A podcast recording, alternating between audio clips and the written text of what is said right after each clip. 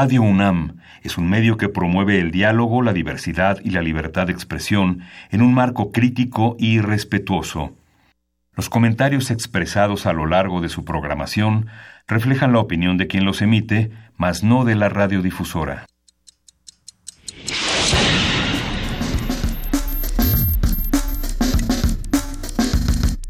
Primer movimiento.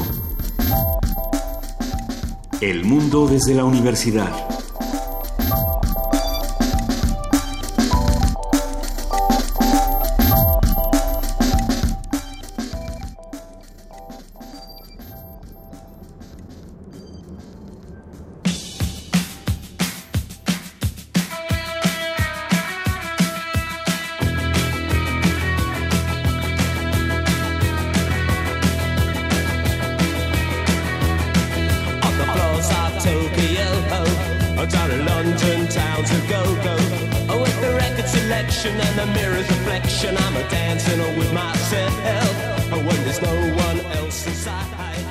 Buenos días, esto es Primer Movimiento, son las 7.03 de la mañana y estamos en la cabina Luisa Iglesias y Juana Inés de esa. Yo soy Miguel Ángel Camán. Buenos días. Buenos días, Miguel Ángel. Buenos días, querida jefa de información. ¿Cómo estás? Eh, buenos días a todos. Pues ya mejor, muchísimas gracias. Sí, ya un poco mejor. Nos da muchísimo gusto. Eh, se preguntarán los que nos están escuchando por qué una mañana como esta escucharíamos Dancing with Myself de Billy Idol, que parece uno de estos emblemas de los años 80 como más o menos a la mitad del camino de nuestra vida, ¿no? Pero sí de los años 80. Eh, es interesante pensar en cómo se relacionan algunas canciones pop con otros emblemas de cosas que uno no imaginaría. Por ejemplo, eh, resulta que Top Hopper, el director de horror, dirige el video musical de, de esta canción tan importante y para algunos tan divertida. Y Top Hopper falleció este fin de semana. A mí me parece una de esas noticias tristes para, para el mundo del terror, así acompañada de la muerte de George. Romero, puesto que son dos directores que sí luchaban, tenían una lucha social en la que pensaban que un género como este no era nomás eh, tripa, sangre y rock and roll, sino que realmente pensaban que podían evitar la violencia y utilizar un género como una herramienta de paz. Y si pensamos que podemos hacer eso desde, desde la diversión, desde el arte, desde la música, también desde el cine, desde la cultura, pues podríamos a lo mejor ir avanzando hacia otros lugares. No sé cómo lo ven. Sí, aunque son territorios también de entrada a una de entrada a la inmortalidad, ¿no? Yo creo que son territorios en los que mucha gente que no sabe quién era se asomará a, ver una obra que es compleja, que es rica y que además este pues ha tenido una, una difusión lenta y, escasa en nuestra en, en nuestro contexto nacional, ¿no? Hay dos películas que definen eh, la trayectoria de Top Hopper que seguramente todos los que nos escuchan las vieron. La primera es La masacre de Texas de los años 70. La segunda es Poltergeist. Y muchos piensan que Poltergeist fue dirigida por Steven Spielberg, pero no. En realidad es Top Hopper quien hace estos primeros tratamientos. Luego Spielberg entra en la parte de producción y además hacen una muy buena mancuerna. En ambas películas se puede ver, por ejemplo, este, este tratamiento de la violencia, el racismo, la discriminación y cómo los mismos personajes le dan la vuelta, ¿no? Eh, sobre todo creo que en la masacre de Texas tenemos justo estas calles donde podemos, bueno, estas carreteras muy famosas y además los que han ido a Texas y que se han aventado el tour de las carreteras lo sabrán, eh, donde están estas casas abandonadas y toda esta atmósfera que muchos escritores también tomaban para, para hacer su literatura, como es el caso, por ejemplo, de todos los sureños eh, estadounidenses, ¿no? Por ahí vamos a ir platicando de ellos más adelante. Sí, les parece bien. Carson McCullers, por ejemplo, hablaba mucho de estas, de estas avenidas. Pero ya, ya, ya, yo ya me podría quedar aquí una hora. hay muchísimo que discutir y muchas cosas además que pasaron este fin de semana. Creo que podríamos hablar de la negociación del Telecán, a ver si lo hacemos más adelante, de todo lo que está pasando en Venezuela, en fin. Tú no tienes licencia para nada. ¿No tengo licencia? Licencia como mancera. No, hijo. Ya, ya se destapó. Ay, no, y no vi venir que me iba a tocar una de estas esta mañana. Así dije, ¿qué? Sí tengo. Venga, con, con, eso empecemos, querido Miguel Ángel. Pues vamos a tener hoy una, una, una celebración luctuosa, pero también llena de, llena de ideas y de, de, de conservar un legado que ha sido muy importante en la difusión de la ciencia, que es este aniversario luctuoso de Oliver Sacks. Vamos a hablar con Diego Golomer, este doctor en biología, escritor, divulgador científico, formado en la Universidad de Quilmes, en Argentina, y que ahora está entre nosotros eh, difundiendo y tratando de que se entiendan estas distancias entre lo patológico y lo normal, entre la cordura y la locura. Los que nos escuchan, ¿saben qué son las teselaciones? Bueno, nosotros que estamos aquí, ¿sabemos qué son las teselaciones? Las teselas son las, los pedazos de los mosaicos, ¿no? Los, las pequeñas... Eh, los pequeños fragmentos en los que se dividen los mosaicos. Exactamente. Aquí, aquí tenemos una imagen de una teselación. Lo vamos a platicar con Felipe Cerda, físico y divulgador científico, fundador de Ciencia desde Cero, esta organización de divulgación científica. Y esta mañana sí hablaremos sobre teselaciones y, y cómo se forman. ¿no? Será interesante. Sí, vamos a tener también el tema del perdón de Donald Trump al sheriff Joe Arpaio. Es un comentario del doctor José María Ramos, quien es director general de vinculación institucional y experto en política y gobernanza. El símbolo que, que es Joe Arpaio de, de, toda la, de esta idea de el ciudadano estadounidense defendiéndose en contra de los invasores, ¿no? Defendiéndose sí. en contra de estos que piensa, que, que entiende como que le vienen a robar lo que tiene, lo que ha conquistado, aquello que su, su América que le ha costado tanto trabajo, bueno, pues Donald Trump dijo, no más faltaba, lo vamos a perdonar. Entonces, bueno, ¿qué implica eso simbólicamente y realmente también? Y porque queríamos un programa lleno de controversia y polémica esta mañana, no solamente hablaremos del asunto en Estados Unidos, sino que de ahí nos vamos a Venezuela. Esta mañana vamos a hablar con Eduardo Bueno León, investigador del doctorado en estudios latinoamericanos de la UNAM, analista político de América Latina, que nos va a dar un balance de lo que está ocurriendo por allá. Y la poesía necesaria con este matiz grave que llega a la voz de Joraines, le va a tocar a ella. Pues bueno, vamos pensando como que, como que estamos dispuestos a escuchar. Hoy sí sería mi día del idilio salvaje. Sí. Lo voy a meditar. Eso. Vamos a cerrar esta mañana con una mesa del día interesante. El Laboratorio Nacional de Diversidades, una conversación con Lucía Rafael, investigadora y docente del Instituto de Investigaciones Jurídicas y la Facultad de Derecho de la UNAM. Bueno, ustedes saben que Lucía Rafael es escritora, académica, activista y poeta. Coordina este Laboratorio Nacional de Diversidades y será una interesante conversación. Así que los invitamos a que se queden con nosotros de 7 a 10 de la mañana. Y para seguir escuchando música, vamos a pasar a hacer el triple mortal este de partimos de Billy Idol a Edith Zitlali. Exactamente. ¿Cómo estás, Edith Zitlali Morales, subdirectora ejecutiva de la FUNAM? ¿Qué tal, querida Luisa, amigos, Juana Inés, Miguel Ángel? Muy buenos días. Exactamente haremos un triple mortal porque vamos a viajar por todo el mundo. Ajá, muy bien. Y bueno, pues con música les platico que nuestra querida Orquesta Puma, la Orquesta Filarmónica de la UNAM, reinicia actividades este próximo sábado 2 de septiembre. Uh -huh. Venimos con todo para cerrar el año y este sábado tendremos un concierto increíble, les cuento. Este año se celebran 25 años de relaciones diplomáticas entre México y Armenia y la UFUNAM se une a este festejo ofreciendo un concierto con un programa que está construido, pues lógicamente con música de estos dos países. Así que retomando palabras tuyas, Luisa, hoy quiero antojarlos a todos para que vengan a disfrutar a nuestro concierto del próximo sábado. Bien. Entonces tendremos probaditas de las cinco obras que conforman este concierto. ¿Les gusta la idea? Nos gusta mucho la idea. Cuéntanos qué va a haber. Pues es una selección muy interesante, Juana Inés, porque balanceamos, ya les digo, con música de, de estas dos culturas, de estos dos países, de compositores mexicanos y armenios. Todos ellos son del siglo XX. Uh -huh. Así que abriremos tanto los espacios musicales de primer movimiento como el concierto del sábado con un compositor armenio tal vez el más famoso. Cachaturian. Sí, hey, ¿qué me gané? Escucharemos su obra más famosa, yo creo que la más famosa, bueno, no, sí tiene varias famosas, pero una de las más famosas, el bellísimo Adagio de Spartacus. Es sin duda la parte más que más ha sobresalido de todo su ballet y es sencillo entender por qué es preciosísimo. Lo ubican de volada, estoy segura. Después tendremos de Manuel Esperón, este querido compositor y actor mexicano, la suite México 1910. Es una obra que me gusta mucho, creo que es un fiel retrato de nuestro querido México. Me gusta poder identificar esas canciones mexicanas como la Delita, la Valentina, uh -huh. es una gran pieza. Más adelante disfrutaremos de otro trabajo de, de otro trabajo armenio, el concertino para piano y orquesta de Arutunian. Les platico que el próximo sábado, durante nuestro concierto, la parte solista estará a cargo de Ani Atayan, es de origen armenio, y les platico, ella tiene 11 añitos de edad, es una chica muy talentosa, y juntos, al lado de la OFUNAM, pues van a interpretar este concertino para piano y orquesta de Aratunian. No se la pueden perder.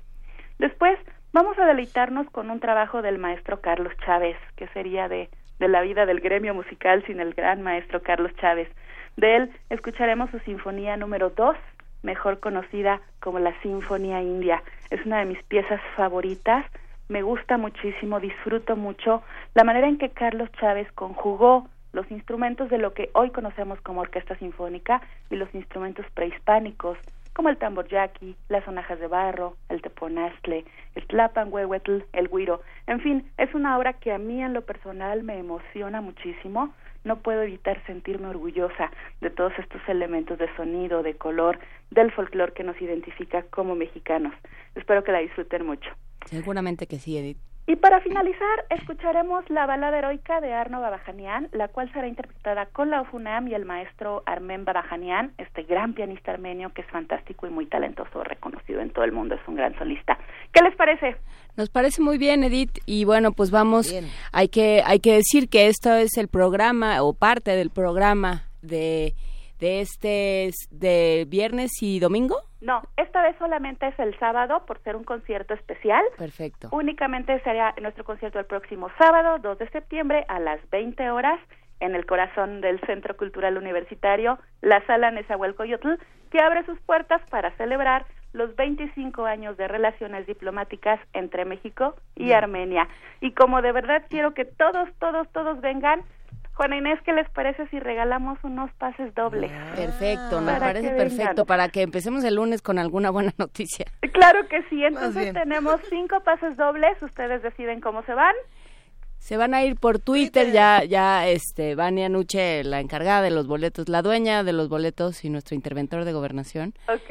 Dice que se van por Twitter con nombre completo y el hashtag México Armenia. Perfecto. Así de plano. Estos, estos cinco pases dobles para el concierto del sábado 2 de septiembre a las 8 en la sala Nezahualcóyotl. Usted hubiera estado bien un hashtag cachaturian para ver cómo, cómo hacíamos todos nuestra versión de eh, como cada quien cómo escribimos cachaturian sí sí es un es un es una palabra que nos costó trabajo evitar. pero lo que no es complejo es identificarse con todas las emociones y todas las sensaciones que nos deja esta música Edith y por eso te agradecemos muchísimo que nos compartas tu curaduría cada semana. Muchas gracias Luisa el placer es mío lo saben y bueno, descubramos un poquito de música armenia y disfrutemos y sintámonos orgullosos de la música de nuestros grandes compositores mexicanos. Perfecto, pues comencemos con Cachaturian justamente. Gracias amigos, nos vemos el sábado. Hasta luego.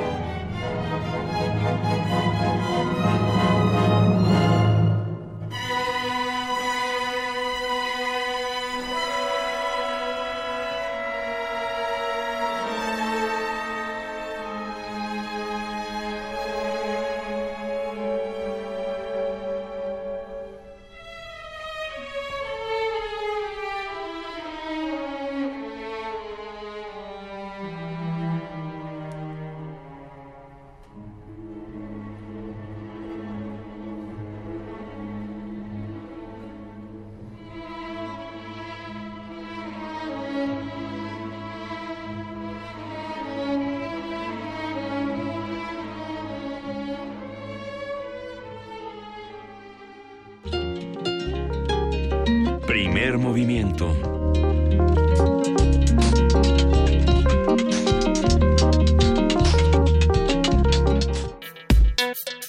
Lunes de Ciencia.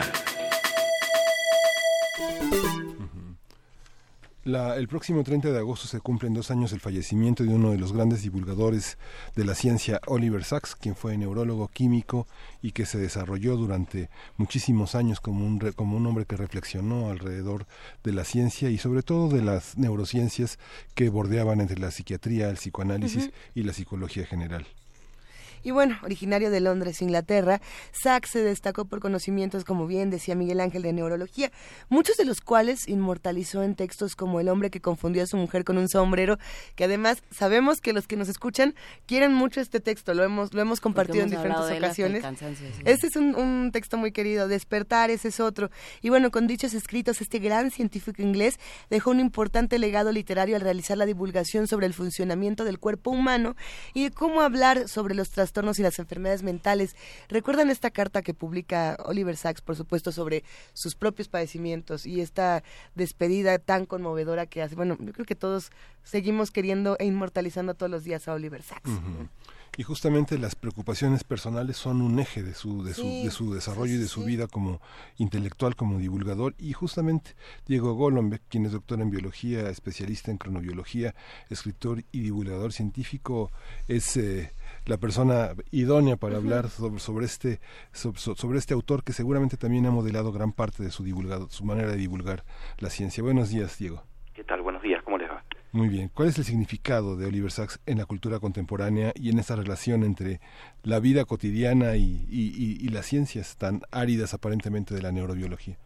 tiene un significado enorme porque no solamente tiene un rigor científico en lo que él cuenta desde la neurología cuando habla de enfermedades mentales, sino que tiene un estilo, tiene una literatura que hace que llegue a los lectores de una manera realmente muy cercana. Es como si nos hablara al oído cada vez que nos cuenta un caso clínico. Entonces, a lo largo de su carrera, a lo largo de sus libros que han inspirado películas, hasta óperas y obras de teatro, hemos no solamente aprendido neurología, con algunos casos realmente fantásticos, casos extrañísimos que, que le ha tocado eh, tratar a, a Sachs, sino que también hemos aprendido una manera particular de contar la ciencia. Es realmente un ejemplo, creo que dentro de las neurociencias es el mejor ejemplo que tenemos, así como tenemos otros ejemplos en cosmología, evolución, etcétera.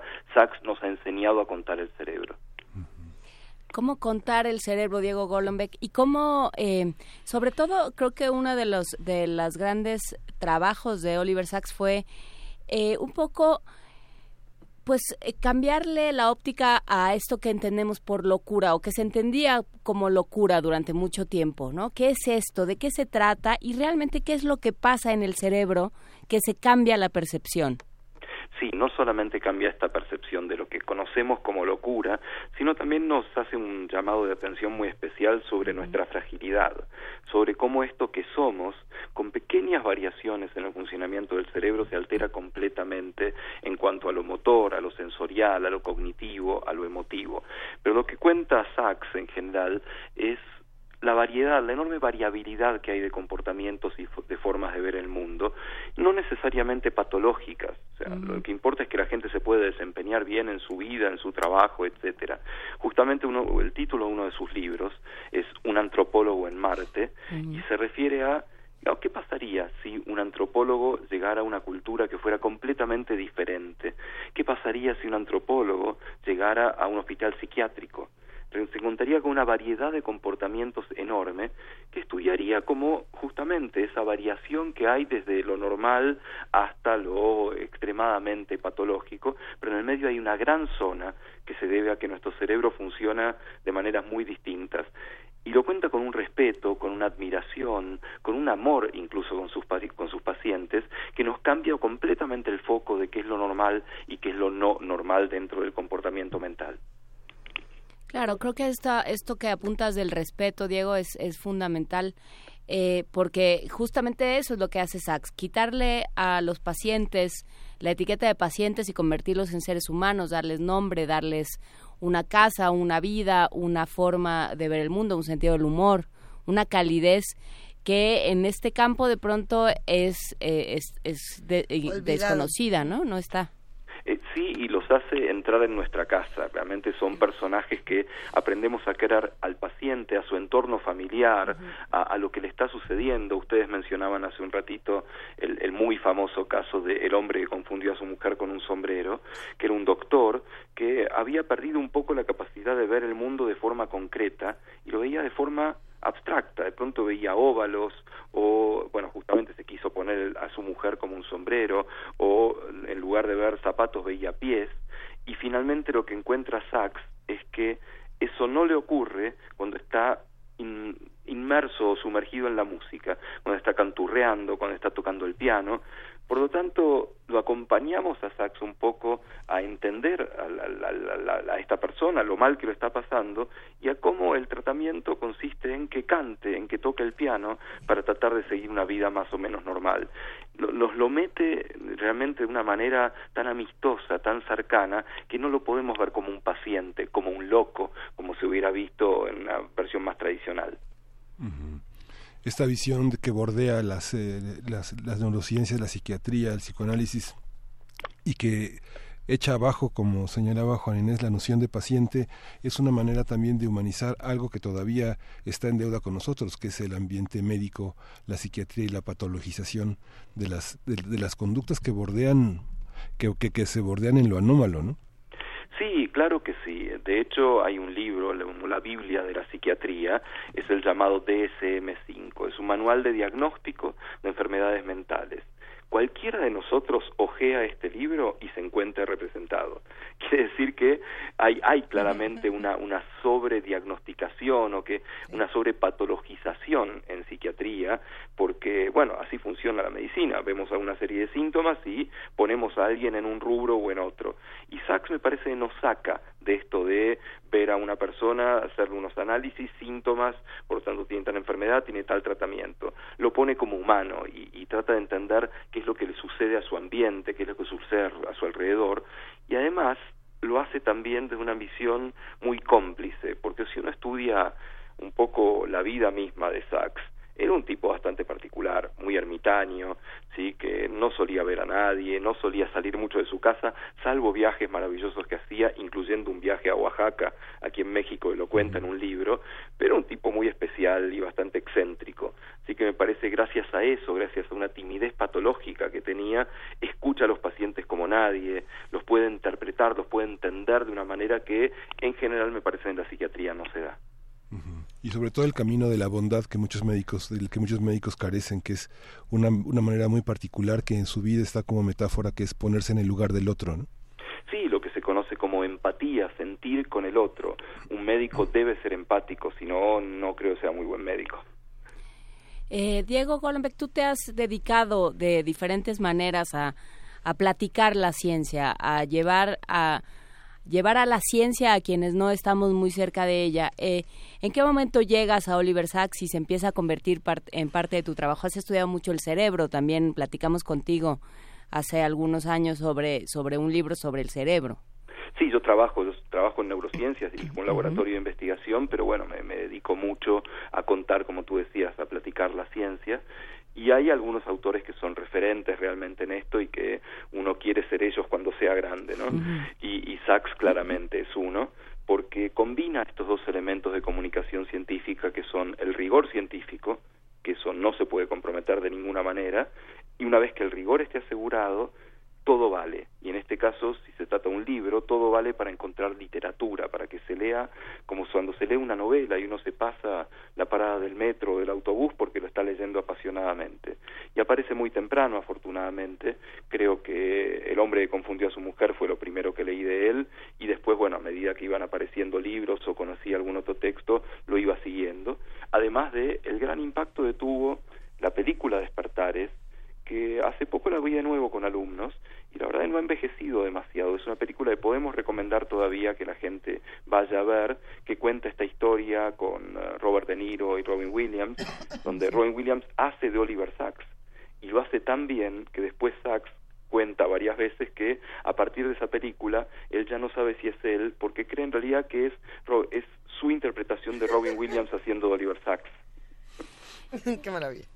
Ahí hay otras preguntas interesantes sobre, eh, bueno, sí, hay, que ver esa película porque es muy buena, pero, pero me quedé pensando en el tema de, la, de las alucinaciones y de cómo algunas cosas que para muchos no, se deben considerar relevantes, para Oliver Sacks eran eh, lo más importante de, de, su trabajo, entre muchas otras cosas, ¿no? Pero tiene, tiene varios tratados sobre las alucinaciones que, que definen otro tipo de maneras de, de ver la mente. ¿Qué nos dijo Oliver Sacks que no nos dijeran otras personas?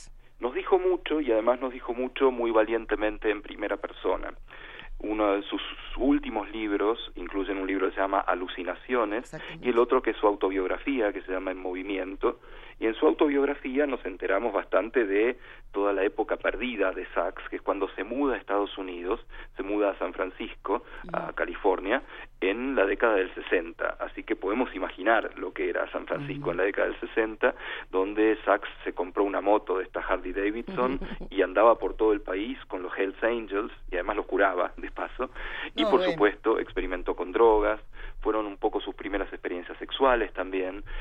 Ahí, por otro lado, en su autobiografía cuenta un poco lo que fue para él una vida como homosexual bastante reprimido porque tenía algunos problemas con su madre al contárselo y la verdad que es muy valiente por cómo lo cuenta y retoma un poco esto de las drogas eh, alucinógenas en primera persona y también lo cuenta como un tratado de divulgación científica en este libro de alucinaciones. El asunto es que comprender la mente es complicado. Es el cerebro es el órgano más complejo del universo.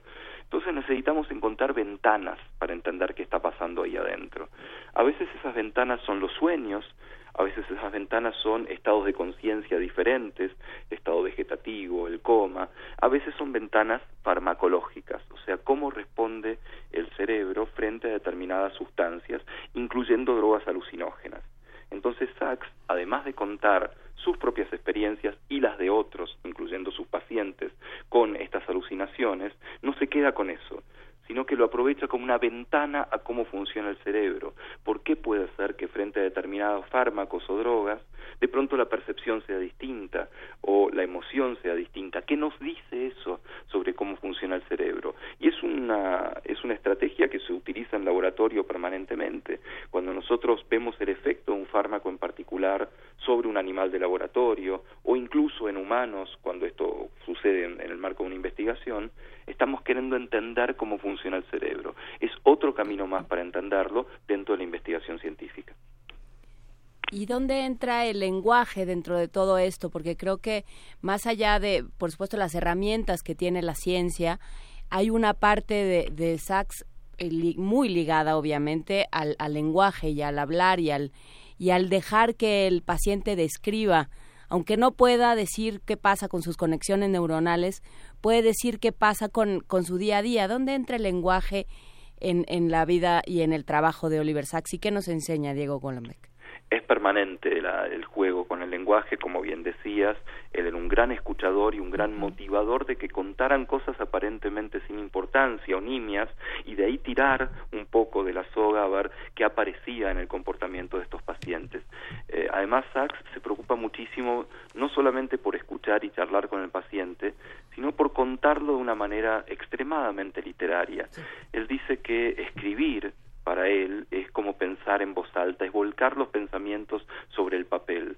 Y en algunos momentos se pregunta, ¿qué es el pensamiento? ¿Existe un pensamiento prelenguaje o el pensamiento se genera recién cuando le ponemos palabras? Y esto lo leemos en él porque realmente era un gran escritor, no solamente un gran médico y un gran neurólogo, sino que sabía jugar con el lenguaje, sabía buscar las metáforas adecuadas y las analogías adecuadas y las historias adecuadas yo sospecho que no solamente lo sabía hacer sobre el papel, sino que también lo ponía en juego a la hora de la entrevista, del lenguaje oral junto con el paciente y el entorno del paciente, que a veces es más importante para determinar un caso. Oye, Diego, y después de Oliver Sacks, ¿qué pasó con, los neurobiólogos? Eh, porque nos está ocurriendo eh, este fenómeno triste que se nos mueren todos nuestros héroes y nos quedamos sin figuras de las que podemos discutir y me estaba ayudando a la tarea de buscar nuevos neurobiólogos, o bueno, jóvenes neurobiólogos que a lo mejor hayan seguido su trabajo. Nos queda Diego Golombek. bueno, por supuesto, bueno, por, y por eso estamos aquí. Pero ¿qué, qué vemos en, en, lo que se enseña a partir de Oliver Sacks? ¿Quiénes nos quedaron? Muchísimo, no, realmente hay que ser justo y que hay muchísima divulgación de la neurociencia. De hecho, estamos viviendo algo que mucha gente llama un neuroboom, una exageración de contar todo desde neuro, ¿no? Hay neurohelados, neurofútbol, neuroradio. Este, realmente se ha exagerado un poco en esto, pero... Próximamente en Radio No, no, pero hay una base y hay gente que realmente lo cuenta maravillosamente bien y no tenemos que irnos muy lejos. Ustedes tienen aquí a un Ranulfo Romo, que realmente es, además de uno de los grandes neurocientíficos a nivel mundial, también lo cuenta muy bien, y, muchísima gente, los Mercier, por ejemplo, lo cuentan aquí en, en México también de una manera excelente, pero lo, tenemos realmente por todos lados. Eh, uno puede ver algunas charlas TED, que este nuevo formato se ha popularizado, lo cual en 15 minutos uno realmente se entera una idea maravillosa charlas, por ejemplo, de este científico indio norteamericano Ramachandran, que nos cuenta la percepción como nadie, verdaderamente. No, por suerte hay toda una escuela de, contar no solo la ciencia, sino la neurociencia que está muy viva y es muy bienvenida. Pero, por ejemplo, con las pláticas de TED, que además justamente aquí tenemos una buenísima, que es la de que revelan las alucinaciones sobre las mentes. Esa es de Oliver Sacks en TED. Hay, hay tanto contenido ahora y hay tantas, tantas, eh, tantos artículos que se publican todos los días, tantas cosas que tenemos que seguir investigando, que a lo mejor habría que preguntarnos sobre qué, sobre qué líneas nos vamos, como para entender bien todos los temas de neurociencia que nos queden para los próximos años. Eh, ¿Cuáles mencionarías, Diego, que serían a lo mejor los más pertinentes para los que nos escuchan? Creo que la, la, gran pregunta de la neurociencia ha sido, es y va a ser durante un tiempo, ¿qué es la conciencia? La conciencia de que estamos vivos, de que tenemos un cuerpo, de que vemos un color y nos resuena un color en el cerebro, nos pinchamos y nos duele. Esa es la gran pregunta. Hay algunas hipótesis de por dónde viene, pero estamos muy lejos todavía. Así que creo que la cosa viene por ahí. Además también de venir por cuando la máquina no anda bien, cuando hay algún problema neurológico o alguna enfermedad neurodegenerativa, se mueven mueren las neuronas y la verdad que no sabemos qué hacer, no sabemos qué hacer con el Parkinson, el Huntington, el Alzheimer, cuando desaparecen neuronas y hay que convencer a otras células de que se transformen en neuronas, o sea, producir neurogénesis. Esas dos son algunas de las preguntas que sin duda en los próximos años van a estar ahí en el candelero, la conciencia y las enfermedades mentales. Mm. Creo que vamos a llegar, hay gente que es un poco más pesimista, que piensa que es tan complicado que nunca lo vamos a entender del todo, pero la mayoría de nosotros está convencido de que sí lo vamos a entender, es cuestión de mucho tiempo y de mucho trabajo. Las ecuaciones químicas que resuelven eh, muchas de las interrogantes de la mente Tú las has explorado en las, eh, en las neuronas de Dios, en Sexo, Drogas y Biología, que son dos libros que hemos leído y que han circulado mucho en México y que eh, son libros ya de madurez en la divulgación de la ciencia porque hay un ensayista. ¿Tú cómo ves esta parte del, psicoanálisis. de Oliver Sacks eh, no tiene una presencia del psicoanálisis tan estricta. Recuerdo, no sé si tú conoces la antropología del cerebro que escribió Roger Bartra. No hay en, él se propuso hacer un libro donde no existiera la palabra Freud, ¿no? ¿Cómo, cómo, cómo funciona esa parte? ¿Cómo están los límites entre ah, esta idea del psiquismo? Ahora, efectivamente, Sachs no tenía una formación psicoanalítica, creo que no la necesitaba, porque él trataba trastornos neurológicos, ¿sí? Trataba trastornos en los cuales aunque no lo viéramos, hay un problema, hay un déficit en el cerebro, una lesión, un trauma o lo que fuera, y él estudiaba eso realmente.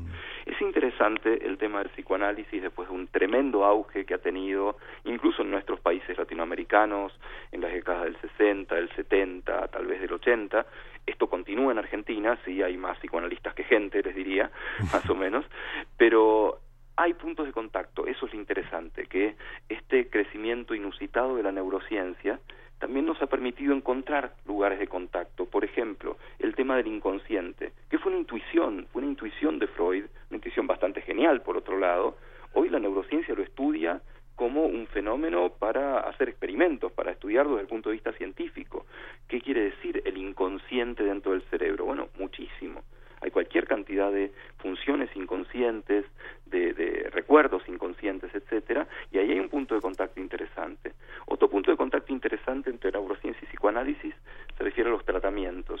Hay un trabajo científico, un paper de hace unos años, que analiza un grupo de pacientes eh, deprimidos con depresión mayor y a la mitad los tratan con psicoterapia y a la mitad los tratan con psicofarmacología, con antidepresivos En aquellos pacientes que remiten los síntomas, o sea, que se curan de alguna manera, resulta que cuando les hacen análisis cerebrales, el resultado es similar. Hay cambios plásticos, cambios similares en el cerebro en aquellos que, entre comillas, se curaron por la palabra o se curaron por las pastillas, por los fármacos. Quiere decir que mientras tengamos en cuenta que el sustrato es el mismo, es el cerebro, tenemos de qué hablar. Si los psicoanalistas se ponen a hablar de que su sustrato es inmaterial, es la mente, el alma o el espíritu, y la verdad que no hay mucho de qué hablar. Pero me parece que el psicoanálisis también ha evolucionado lo suficiente como para tener estos puntos de contacto. No son muchos, pero los hay, es un buen punto de partida. Por supuesto. Y bueno, hay que decir que si quieren escuchar más sobre Diego Golombek y las neuronas de Dios, pueden bajar el podcast del 4 de diciembre de 2010, de 2015, yo 2015, creo, que platicamos contigo eh, sobre esto, este libro que está en la editorial Siglo XXI, que se consigue fácilmente en México. Diego Golombek, ¿en qué estás trabajando ahora? Bueno, sigo por supuesto en las investigaciones en el laboratorio. Es mi laboratorio de cronobiología, o sea, estudiamos el tiempo dentro del cerebro, estudiamos un reloj biológico que está localizado en el cerebro. Y dentro de la divulgación en los últimos cuatro años estuve a cargo de, el programa nacional de popularización de la ciencia y creamos un centro interactivo llamado Centro Cultural de la Ciencia que ahora continúa su camino y hay varios libros nuevos que se vienen el próximo posiblemente sea La ciencia de las ideas es un libro para el año que viene Hace muy poquito salió un libro que se llama Neurociencias para Presidentes, que compilé con una serie de, neurocientíficos realmente muy buenos. ¿Y, qué les dices a los presidentes sobre la neurociencia? Que, conozcan, que, recuerden que tienen un cerebro. Exacto. Muy bien. Es lo primero que tienen que recordar y cómo funciona. A veces me parece que se olvidan. ¿Cómo se prende? ¿Cómo se siente? ¿Dónde está el botón de on? Eh, además de los políticos, perdón, me, me encantaría que nos hablaras un poco sobre este reloj dentro del cerebro. ¿Qué significa? Todos tenemos un pedacito del cerebro que le dice al cuerpo qué hora es y a qué hora hacer determinadas cosas. Es el reloj biológico que nos dice si somos muy mañaneros o muy nocturnos, lo que se conoce como alondras o búhos, el que nos dice que cuando volamos atravesando usos horarios hacia el este o hacia el oeste, para el mundo es una hora, pero para nosotros es otra y sufrimos lo que se conoce como jet lag, o el que tiene que ver con los turnos rotativos de trabajo, las personas que trabajan a veces de día, a veces de tarde, a veces de noche, cómo sufre su calidad de vida. Entonces estudiamos eso en eh, animales de laboratorio y también en, en algunas situaciones en humanos. Pues bueno, queda hecha la invitación a seguir el trabajo de Diego Golombek, Neurociencia para Presidentes, donde se prende lo del cerebro. Muchísimas gracias, Diego Golombek. Eh, estuviste presente en la Feria Internacional del Libro Universitario. Sí, ayer, ayer di una plática justo sobre Oliver Sacks. Pues eh, nos enteramos de que estuvo muy bien. Muchísimas gracias por platicar con nosotros esta mañana. Muchas gracias a ustedes. Que estés muy bien. Vamos a música. Vamos a música. Tenemos aquí la curaduría de Edith Citlali Morales, precisamente subdirectora ejecutiva de la FUNAM, que nos hizo una buena invitación y ya estamos viendo en el hashtag eh, México, Armenia, los que se van, también con el hashtag Cachaturian para ver quién lo puso bien. Está, está bueno, está bueno. Sí, vamos a escuchar la suite México 1910 de Manuel Esperón. Manuel Esperón fue músico, argumentista, actor, el compositor de cabecera de los grandes ídolos de la época de oro de cine en nuestro país. Y Suite México 1910 está basada en temas como La Delita, La Valentina, La Rielera y Viva México, entre otros. Vamos a ver un fragmento de esta obra.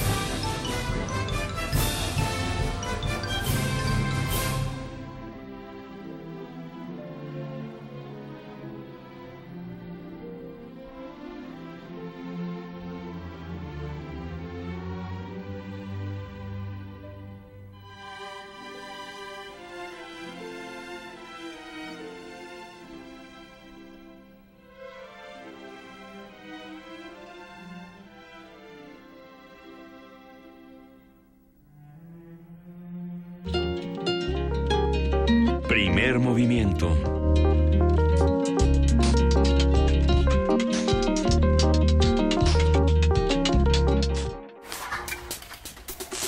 Problemas matemáticos.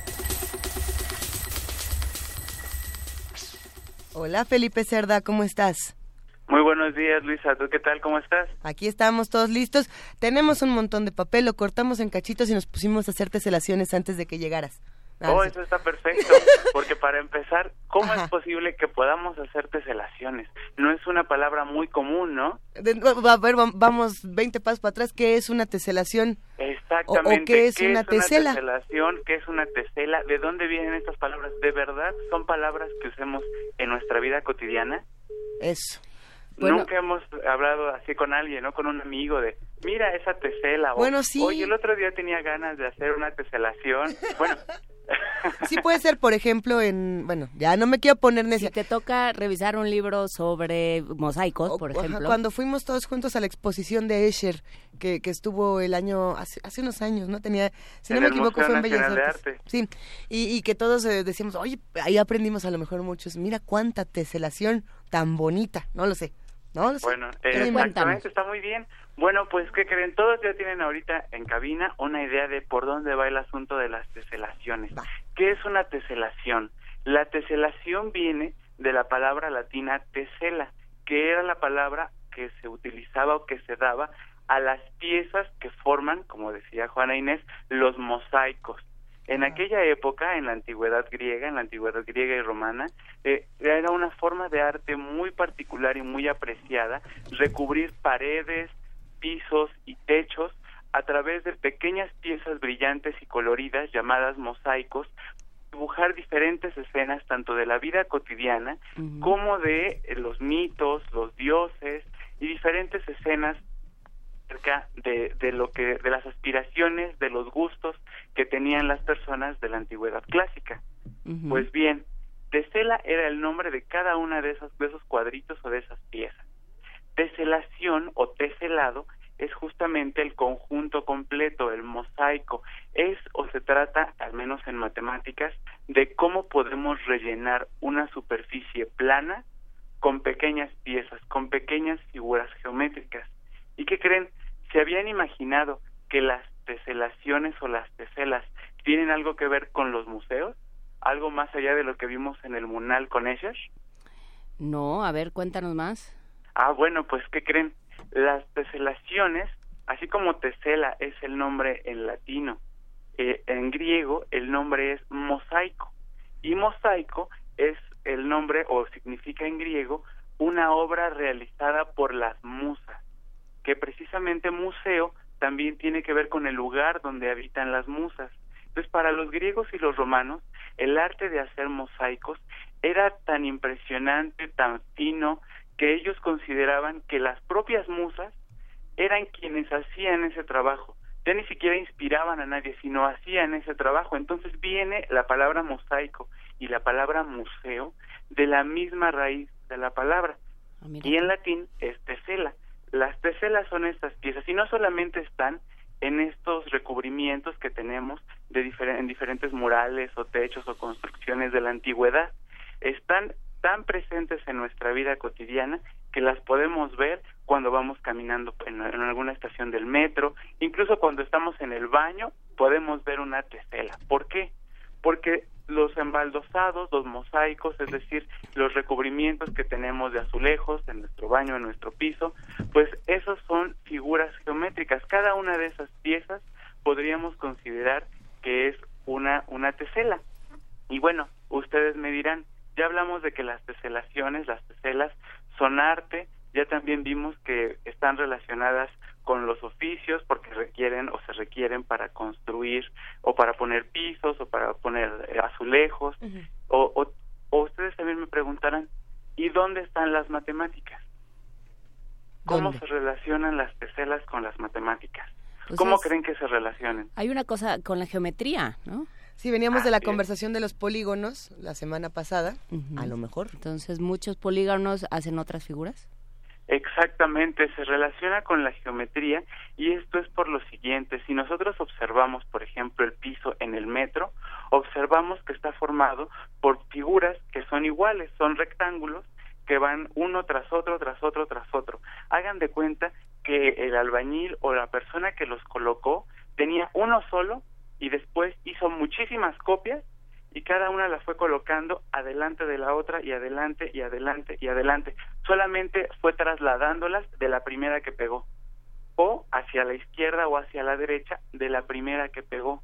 A este tipo de movimientos se les llama transformaciones rígidas en matemáticas y existen tres transformaciones rígidas. Una es la traslación, que es de la que hablamos ahorita con el piso del metro, que simplemente tengo una figura, la copio y la muevo, la traslado y pego la siguiente y pego la siguiente y pego la siguiente. Otra es la rotación, es decir, tengo una figura, la giro o la muevo y la pego. Hago otra copia, la giro o la muevo y la pego. Y así podemos tener diferentes o podemos hacer diferentes figuras colocando o pegando estos mosaicos o teselas.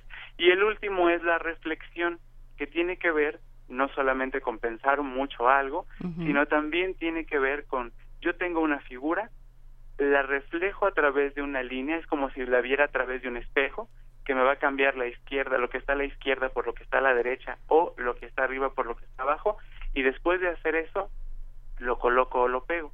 Es muy importante este concepto de las transformaciones rígidas.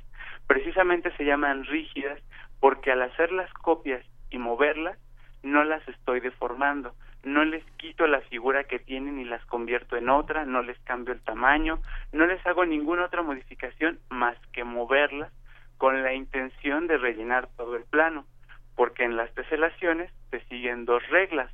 La primera es que las figuras que se vayan pegando una junto a otra no deben encimarse, no deben superponerse. Y la otra es que al colocar o al pegar una figura junto a la otra no deben quedar huecos o espacios vacíos.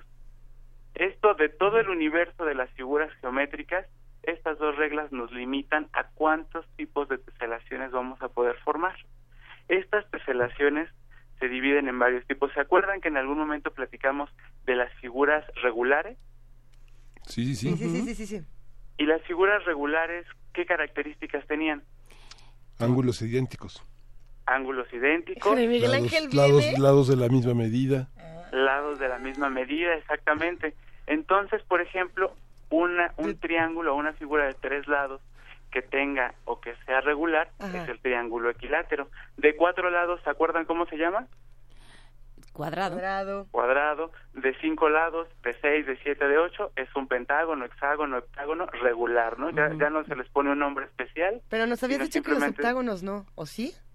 En el caso de los hexágonos sí, sí se puede. Por ah, ejemplo, los heptágonos. Los heptágonos. Ah, los heptágonos no se puede, esos no se pueden trazar con regla y compás, que es ah, uno de los problemas clásicos de, de, la, de la geometría. Pero sí se pueden construir con regla, compás y otras herramientas. Bien. Bueno, pues los hexágonos. Vamos a hablar un poquito de los hexágonos. ¿Alguna vez han visto un panal de abejas? Sí. Y cada una de esas celdas, ¿qué forma tiene? Un hexágono. Un hexágono. Precisamente los hexágonos, como podemos ver en el ejemplo del panal de abejas, los hexágonos son teselas, o sea, son figuras que nos cubren todo el plano. Nos lo pueden ver porque los panales de abejas, pues cuando los vemos son planos. Entonces, un hexágono lo puede cubrir. En el caso del piso del metro o del azulejo del baño o de la cocina, si las piezas son cuadradas, también nos queda muy claro que con cuadrados podemos cubrir todo el plano. También hay una más, los triángulos equiláteros nos permiten cubrir todo el plano. Tengo un triángulo equilátero con la punta hacia arriba, puedo hacer una copia de ese, rotarlo con la punta hacia abajo y pegarlo a un lado. Hacer otra copia de ese, rotarlo con la punta hacia arriba y pegarlo a un lado. Y así sucesivamente y hasta el infinito. O sea, puedo cubrir el plano con triángulos equiláteros, con cuadrados y con hexágonos, como lo vemos en el caso de los panales de abejas. La condición es la siguiente, alrededor de cada uno de los puntos que tenga nuestra, nuestra teselación, nuestro mosaico completo, la suma de los ángulos internos de las esquinas de esas piezas tienen que sumar 360 grados. ¿Por qué 360 grados? Porque es finalmente como si nosotros diéramos mm, una vuelta Parece ser que perdimos a, Felipe Cerda. A ver, mientras recuperamos la comunicación, hay que decir que Felipe Cerda, como ustedes bien saben, es físico y divulgador científico, fundador de Ciencia desde Cero, esta organización de divulgación científica. Y, y bueno, es interesante visitar el portal de Facebook, donde tiene todo el material de Ciencia desde Cero. Es verdaderamente divertido. En un momento más seguiremos hablando ya nos de. está diciendo. Eh, Amalia Fernández por, por el WhatsApp que hay una aquí hay una fobia a las teselas pero lo estoy buscando. Es que lo que pasa es que como estas cosas regulares, La fobia es eh, precisamente a los patrones, por así decirlo, geométricos o repetitivos. Porque por aquí también nos mandaron una imagen a arroba P Movimiento que nos la mandó Susana. Susana Castillo dice, hoy conocí otra forma de nombrar este mural y manda la imagen de una suerte de es una casa, un castillo. ¿Ya lo vieron? A ver, los que están con nosotros en, Radio UNAM, consúltenlo en la arroba P Movimiento para ver sí, esta imagen. Es como un, sí, es como un castillo, una casa más bien, de la cual está saliendo, que está tomando una mano. Pero creo que eso no es una teselación. A ver, ahorita, eh, si, si pues Felipe Cerda la ve. iguales, es un mosaico. Es un mosaico, pero no la teselación. Felipe, ¿estás ahí? Para todos los que fuimos a la Facultad de Filosofía y Letras, como era el piso de la facultad. Ya no sé cómo va a quedar el piso de la facultad. Sí, y la antitesela es eh, los, los mosaicos de Ravenna en, en Venecia y en Florencia. Ah, mira, aquí hasta viajamos por el mundo mientras imaginamos. Felipe Cerda, ahora sí. Tripofobia. Muy bien. ¿En qué para terminar, tenemos diferentes tipos de teselas. Ya vimos que podemos rellenar el plano, cubrirlo con triángulos, equiláteros, con cuadrados y también con hexágonos, como en los panales de abejas pero también podemos tener combinaciones de estas figuras haciendo un conjunto más grande de teselas que se llaman semirregulares. Y no solo eso, hay otras que se llaman irregulares porque las podemos formar con figuras que ni siquiera son figuras geométricas que tengan iguales ángulos o iguales lados. Tal es el caso de las teselaciones de Escher, de las que hablábamos en un inicio. Son figuras en las cuales alternamos figuras que son de animales o de seres míticos o de otros o, de plantas o de otro conjunto de seres o de figuras que no son figuras regulares y así es como podemos también cubrir el plano con este tipo de figuras. A ver, eh, pensando entonces en, los muchos usos que se le puede dar a las teselaciones, eh, me gustaría preguntarte si es que hay teselaciones imposibles, Felipe. Pues como tal no hay teselaciones, bueno, en figuras regulares hay solamente teselaciones eh, bueno, se pueden acomodar de tal manera que se puedan formar o se pueda cubrir el plano. Con figuras regulares que tengan iguales ángulos e iguales lados, solamente hay la imposibilidad de que hay figuras que no pueden cubrir el plano. De hecho, salvo esas tres, el triángulo equilátero, el cuadrado y el hexágono, todas las demás no nos sirven porque quedan huecos. Por ejemplo, si lo cubriéramos o lo intentáramos cubrir con pentágono, quedan huecos o si lo intentáramos cubrir con heptágono, se enciman las figuras. Por eso, si nosotros en vez de hacerlo en el plano lo trasladamos, por ejemplo, a una esfera, vemos que tampoco lo podemos hacer con un balón de fútbol. El balón de fútbol alterna hexágonos y pentágonos. Así es. Para que se pueda recubrir esa superficie esférica. Entonces, hay diferentes maneras de cubrir varias superficies. Yo les hablé un poco de las planas que tienen que ver con los mosaicos, pero hay muchísimas más formas que se pueden cubrir con estas figuras geométricas que en matemáticas reciben el nombre de teselas, pero finalmente son mosaicos, azulejos o piezas. Muchísimas gracias, querido Felipe Cerda. Seguiremos discutiendo el tema de las teselas la próxima semana. Y bueno, las preguntas que les quieran mandar, recuerden que están en Ciencias de Cero en Facebook. Va un abrazo inmenso para ti, Felipe. Hasta luego, gracias. Gracias. Un abrazo, hasta luego. Vamos a una pausa y volvemos acá a primer movimiento. Primer movimiento. Hacemos comunidad.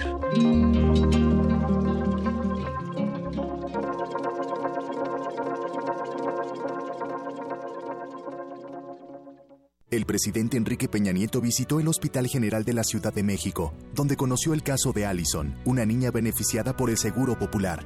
Ay, platícame el caso de Allison. A los ocho meses me dicen que está sorda, entonces yo busco de miles formas pues ayudarla ¿Cómo llegaste al Hospital General? Una doctora me comentó que en el Seguro Popular se hacía este tipo de operación. Inmediatamente me dicen que sí. La operaron, salió perfecta. ¿Y cómo ha cambiado la vida de Allison desde Pues entonces? imagínense que se levanta y me escucha. Estas historias nos recuerdan que la salud es una prioridad. Por eso queremos que más padres de familia sepan de las soluciones que hay para sus hijos dentro del sector salud. Queremos alcanzar más casos de éxito como el de Allison y queremos beneficiar a más familias. Porque lo bueno cuenta y queremos que siga contando. Quinto informe. Gobierno de la República. Este programa es público, ajeno a cualquier partido político. Queda prohibido el uso para fines distintos a los establecidos en el programa. Sarcasmo, buen humor y una visión crítica de la sociedad. Cineclub Radio Cinema presenta un ciclo dedicado al director italiano Marco Ferreri. Proyectaremos Dillinger ha muerto, La Gran Comilona, No tocar a la mujer blanca, Ordinaria locura y Nitrato de plata.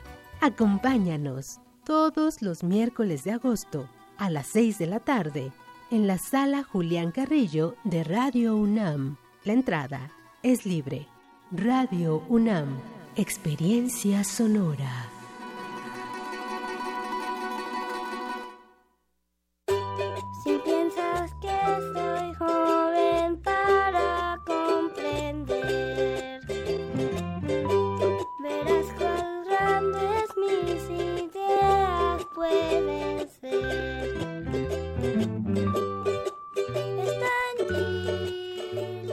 Colonia más bonita también depende de ti. Este 3 de septiembre participa en la primera consulta infantil y juvenil del presupuesto participativo, Instituto Electoral de la Ciudad de México. Continúa abierta la magna exposición Constitución Mexicana 1917-2017, Imágenes y Voces, compuesta por 742 piezas entre documentos, pinturas, esculturas, películas y música. La muestra revisa el proceso de creación y la vigencia de la Carta Magna desde la perspectiva cultural en 2.400 metros cuadrados de exhibición. Constitución Mexicana 1917-2017, Imágenes y Voces, se encuentra en la Galería de Palacio Nacional, Zócalo, Centro Histórico de la Ciudad de México.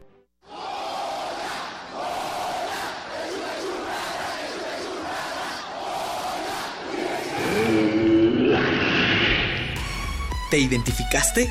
Identifícate con Fundación UNAM y ayuda a becar a miles de alumnos universitarios. Súmate 5340-0904 o en www.funam.mx. Contigo hacemos posible lo imposible.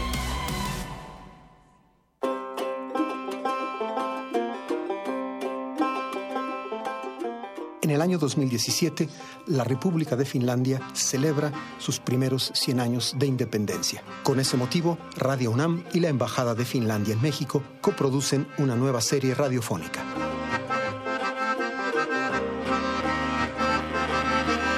Soy Juan Arturo Brennan y los invito a escuchar Finlandia, 100 años, 100 músicas.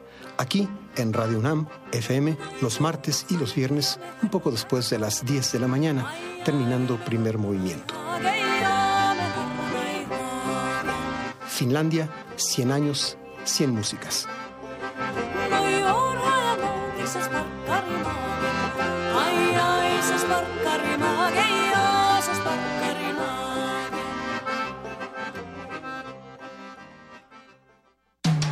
Búscanos en redes sociales, en Facebook como Primer Movimiento UNAM y en Twitter como P Movimiento o escríbenos un correo a primermovimientounam@gmail.com. Hagamos comunidad.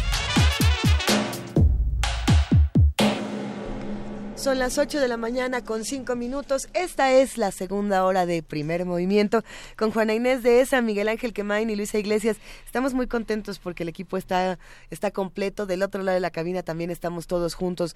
Aquí Después de listos. unos días un poco eh, Bueno, atravesados. un poco roncos, todos quizá. Eh, pero ya creo que ya estamos todos menos roncos. Bueno. No, tú sigues. No, como- yo sigo. A mí ya se me va a quedar. Creo que es mi nuevo, mi, mi nuevo matiz. ¿Cambiaste de voz ahora con tu mayoría de edad, Luisa? Sí. ¿Ahora con tus 30? Dicen que cuando llegas a la pubertad se te hace la voz así. Entonces, Sí. ya. No, no, no es cierto, pero sí, sí sigue ronco esto. A ver, vamos a música. Para los que no quieren voces roncas, sino bellas sonoridades, tenemos la curaduría de Edith Citlali Morales. ¿Qué vamos a escuchar, querido Miguel Ángel? Vamos a escuchar Concertino para piano de Alexander Artu, Arutunian que no conozco desgraciadamente, murió en 2012. Fue pianista y gran compositor armenio, nacido en Yerevan.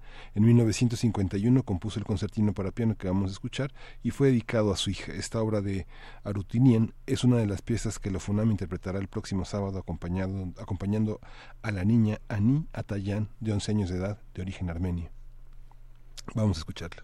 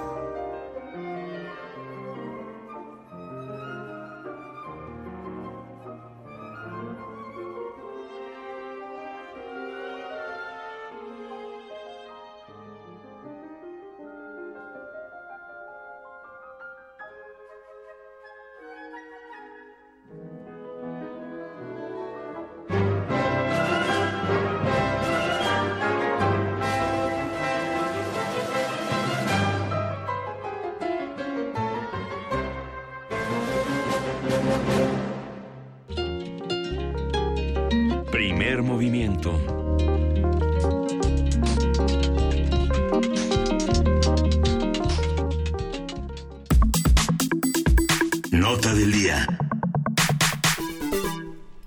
El pasado viernes, el presidente estadounidense Donald Trump otorgó el perdón a Joe Arpaio, ex alguacil del condado de Maricopa, Arizona, quien fue sentenciado por una corte federal a una condena de seis meses de cárcel por desacato a los tribunales por un caso de discriminación racial al que era muy afecto. Durante su gestión de 24 años, Arpaio fue ganándose la reputación de racista e intolerante por el brutal trato que ejercía contra inmigrantes latinoamericanos. La Casa Blanca informó que el presidente Trump lo perdona al considerarlo un candidato merecedor del indulto presidencial. Hasta ahí esta información. Sí, José María Ramos, director general de vinculación institucional y experto en política y gobernanza. Nos, eh, nos, buenos días, este José María. Buenos días, ¿qué tal? Eh, una de las eh, interrogantes es este, este, aval de Donald Trump responde de alguna manera a toda esta a toda esta cuestión racista y discriminatoria que ha sido un eje de la discusión en los Estados Unidos en los últimos meses. ¿Qué significa este reconocimiento en este contexto? Pues efectivamente significa el, reconocimiento al, discurso, algunas de las propuestas o acciones que ha llevado a cabo el en los últimos en los últimos meses y que particularmente se agudiza tomando en cuenta que el estado de Arizona en los últimos tres o cuatro años se han llevado a cabo una serie de, políticas públicas en materia de pues de control migratorio, todas las acciones que llevó a cabo en, en su momento el sheriff Arpaio, que pues datan de aproximadamente 25 años, de las cuales solamente conocimos las últimas de los, de los últimos años, desde su cárcel particular en la cual pues él mismo lo decía, parecía un espacio, no parecía, era un espacio de, de tipo cárcel de concentración en donde las personas eh, pues llevan a cabo determinadas acciones bueno que llevaron incluso pues a que fuera eh, pues acusado, ¿no? De forma de discriminación, de violación de derechos humanos, entre otras. Arizona es particularmente un estado persecutorio es un estado difícil de y es difícil de documentar justamente perdón que haga una anécdota personal, pero fracasé intentando hacer un reportaje porque faltaron fuentes. Eh, las, las persecuciones en patrullas a los moteles y hoteles pequeñitos que están en distintas ciudades de Arizona es impresionante. Nunca puedes conseguir ninguna fuente que avale los antecedentes eh, de, de, delación que los propios encargados de los, de los lugares de refugio de inmigrantes están coludidos pues con las autoridades denunciando a cazando auténticamente a los migrantes latinoamericanos. Esta parte de Arizona es particularmente interesante, que le, que le permitió a un sheriff como este, este tener ese, ese respaldo de una comunidad muy, muy racista y muy discriminatoria. ¿no? Así es, y, y lo que sí es eh, eh, lamentable pues es que se haya, eh, se haya expandido sus diferentes acciones particularmente porque pues tomando en cuenta eh, el marco eh, que generó de excesivas acciones en contra de los derechos humanos y que desafortunadamente fueron avaladas pues por gran parte en este caso de la de la población eh, anglosajona del estado de Arizona y sobre todo pues tomando en cuenta los antecedentes previos de una serie de políticas discriminatorias. Hay que recordar que el estado de Arizona eh, generó una disputa de carácter federal con el Ejecutivo en el sentido de que ellos podían, tenían la capacidad legal de llevar a cabo una serie de políticas en materia migratoria, eh, aunque no era su facultad. Entonces, si recordarán, eh, esa acción pues generó hace aproximadamente cuatro o cinco años toda una polémica en las relaciones México-Estados Unidos. De hecho, hay que recordar que en, en los estados fronterizos existe una eh, eh, las conferencias de gobiernos fronterizos que tienen cerca de 35 años funcionando y que a partir de entonces se vinieron abajo particularmente por estas acusaciones, por estas acciones que sin duda pues nos representan un reto de política pública transfronteriza. ¿En qué sentido? Porque en Arizona aproximadamente vive un 30% de la población eh, de origen mexicano eh, que han votado tanto a gobiernos eh, demócratas como a gobiernos eh, eh, republicanos. En la, en la, actualidad está una está un presidente, eh, eh, bueno, un gobernador republicano, pues y esto implica pues que, México tiene que una serie de relaciones. Hay que recordar que el Estado de Sonora, el Estado de Sonora mantiene una comisión Sonora Arizona que afortunadamente es una de las comisiones que está funcionando mejor, sobre todo con una lógica comercial. Entonces, bueno, y también hay que recordar lo que es relevante, el cambio en este caso del sheriff eh, obviamente republicano eh, en su momento fue eh, por la movilización, en este caso, de la población de origen mexicano y que permitió que llegara un sheriff, eh, pues, con otros antecedentes eh, y tengo entendido que es demócrata, entonces, de alguna manera, este tipo de situaciones se han tratado un poco de cambiar.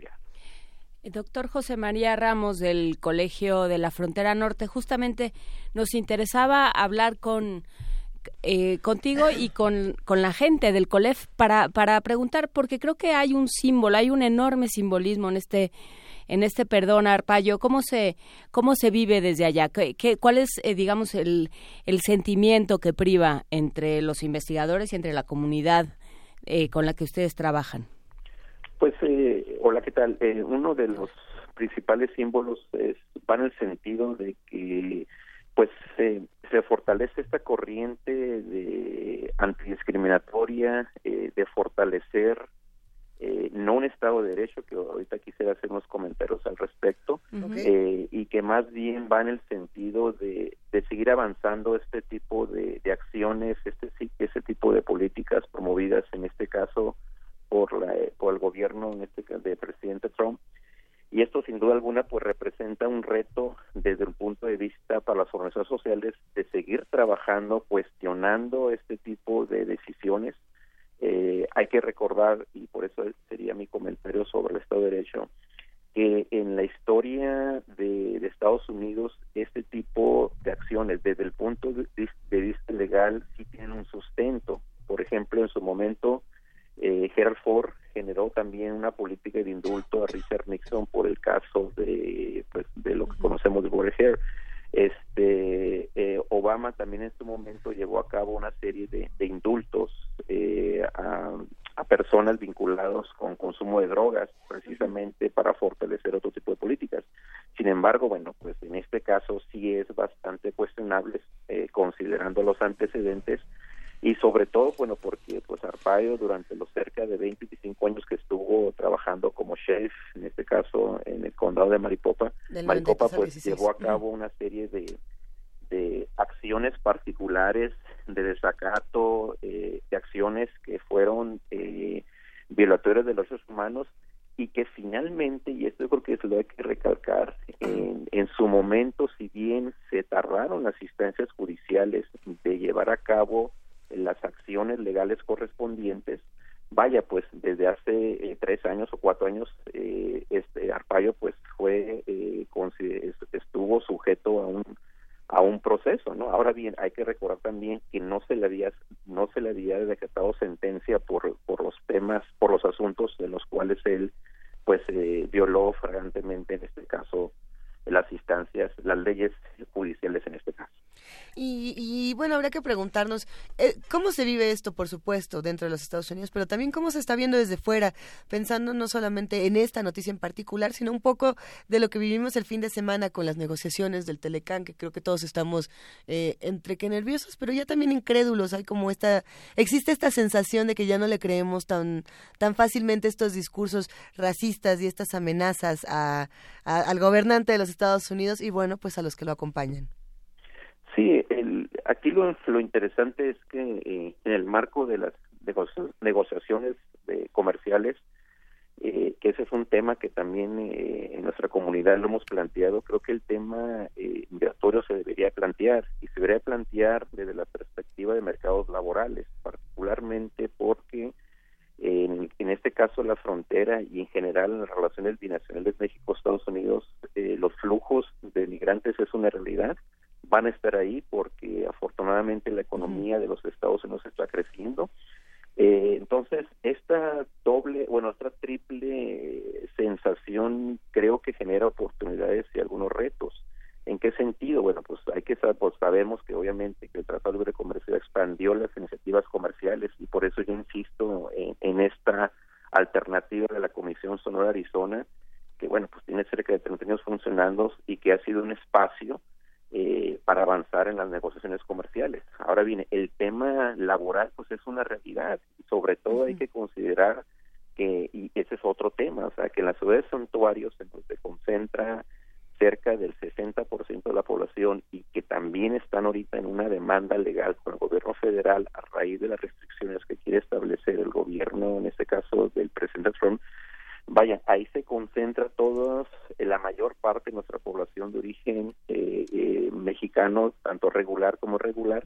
Entonces, creo que el reto de la política pública mexicana, paralelamente a este contexto, creo que debería ser, eh, pues, avanzar en formas eh, de negociación de alguna manera eh, de un acuerdo de un acuerdo si bien no tan amplio de carácter migratorio pues sí de carácter laboral porque es una realidad y esa realidad va a estar permanentemente en la relación tanto comercial pero también migratoria Estados Unidos hay que decir que Pensone, Paul Pensone, quien sucedió en 2016 a Arpaio, es un tipo que ha trabajado, es un inmigrante italiano y que contendió ya dos veces con Arpaio, pero en esta última contienda, naturalmente en lo simbólico era en un enemigo de Trump y parte de esta de este ataque de Trump es contra Pensone, que justamente él ha dejado de criminalizar al inmigrante para hacer una lucha frontal contra el narcotráfico y darle atención a las víctimas de esas, de esas confrontaciones, que es el enemigo natural de Trump en el corazón mismo del el sur de Estados Unidos. Así es, eh, porque bueno, ahí igualmente, como lo comentas, es, es otro tema que nos va a plantear una serie de dilemas en la relación eh, ahora en materia de narcotráfico y seguridad. Es decir, hay que considerar que por el territorio de Arizona cruza aproximadamente, pues según estimaciones, casi el 20-25% de las drogas hacia los Estados Unidos. Entonces, y que también eh, ha sido uno de los contextos a partir también en donde estos flujos migratorios han estado acentuando, aunque últimamente a raíz de este contexto se están reorientando en este caso para la frontera del, del suroeste de Texas. ¿En qué sentido es el dilema? El dilema va eh, en qué alternativas eh, va a poder colaborar México en el contexto en donde se está haciendo este esta serie de críticas de que la frontera es eh, pues es un espacio eh, crucial para el tráfico de drogas y de ahí la justificación de, particular y absurda de Trump de que de, por eso es la opción del muro. De ese punto de vista, el dilema de México es, ¿va a cooperar en ese tipo de acciones? Me refiero en este caso de política antidrogas. ¿Qué alternativas se van a plantear? ¿Qué va a pasar con la iniciativa Mérida? Por lo tanto, desde ese punto de vista, las definiciones de, eh, de, la presente administración, pero sobre todo la nueva, de que si vamos a seguir trabajando con la misma óptica o una óptica nueva de colaboración en donde están presentes, que eso es lo interesante y complejo, temas comerciales, temas de seguridad, temas de narcotráfico, temas de lavado de dinero, tráfico de armas, que bien, y, y eso yo creo que es uno de los aspectos eh, que va a seguir insistiendo Trump y lo planteó tanto hace un año, pero también, bueno, recientemente en su discurso de. Bueno, lo de planteó en los tweets de este fin de semana. Así es. Entonces, vaya, pues son retos de política pública que México eh, pues los tiene que, que, que abordar con una visión, yo digo, muy integral, muy responsable, pero pues también en beneficio de las comunidades migrantes. ¿Y, y eso tenemos con qué hacerlo? ¿A quién le tocaría? Digamos, ¿a qué Pues, parte es del gobierno mexicano? Sí, eh, precisamente eh, la semana pasada en nuestra Casa Colegio en Ciudad de México abordamos este tema con un grupo de especialistas, entre ellos Javier Oliva de la UNAM y, y, este, Ana María Salazar, y yo creo que el reto va en el sentido de cómo logramos es- cómo logramos un- integrar una política exterior mexicana donde esté eh, como un elemento fundamental una eficaz coordinación entre todas las dependencias, es decir, desde Sedena, Semar, que manejan la agenda de seguridad, hasta pues también los gobiernos estatales y, y- y locales que conocen este tipo de interacciones. Simplemente un dato que vamos a conocer en el seminario que a veces se deja de lado y que yo creo que seguramente lo desconoce Trump, va en el sentido de que de esas cerca de 16 millones de habitantes que viven en la frontera norte, cerca de un 15 a un 20% de manera conservadora cruzan diariamente a Estados Unidos de manera regular a trabajar. Entonces, están coadyuvando a fortalecer, en este caso, la economía, el comercio. Igual, pues estaríamos hablando que cerca de un de esta población cruza habitualmente a hacer compras, pero igualmente tenemos poblaciones eh, pues eh, de residentes ciudadanos anglosajones e hispanos que habitualmente cruzan hacia la frontera para fines turísticos. Entonces eh, pues estas realidades eh, yo creo que son desconocidas para Trump y que afortunadamente en este año han permitido que, por ejemplo, que también es otro tema que, que se deja de lado, eh, la frontera del siglo XXI, que fue planteada a raíz de los atentados del terrorismo en el 2001, mm, pues de alguna manera sigue sigue funcionando. Y aquí si me permiten pues les quisiera compartir un dato. En el caso de la frontera de Tijuana que a- aproximadamente cruzan de 70 a 75 mil personas en ambos en ambos eh, flujos sobre Tijuana San Diego diariamente pues es unas fronteras que hasta cierto punto se ha gestionado de la mejor manera para lograr este objetivo de que se agilicen los cruces de personas, mercancías, eh, pero también se fortalezca la seguridad, fortalezca la seguridad entre comillas, y como lo menciono, simplemente que de esas 65 mil personas que entre autos y personas que, que cruzan habitualmente, pues cerca de un 3% menos tendría revisión secundaria, es decir, para abordar temas de, en este caso, de seguridad. Entonces, es ahí donde se dan esos criterios de flexibilidad en la política de Estados Unidos, bueno, que de alguna manera permiten seguir trabajando en estos cruces que son una realidad y lo van a seguir siendo en los próximos años. Nos, nos dejaron una última pregunta por acá interesante eh, para continuar con esta discusión. Dicen eh, en Twitter que dónde quedan todas las organizaciones e instituciones internacionales cuando se escucha una noticia como esta, si pueden o no pueden hacer algo al respecto. Ahí está. Sí, eh, pues eso es, es interesante aquí. Este, aquí, lo, bueno, por una parte, hasta ahora han estado ausentes, bueno, porque es una, una decisión que, que es relativamente eh, reciente.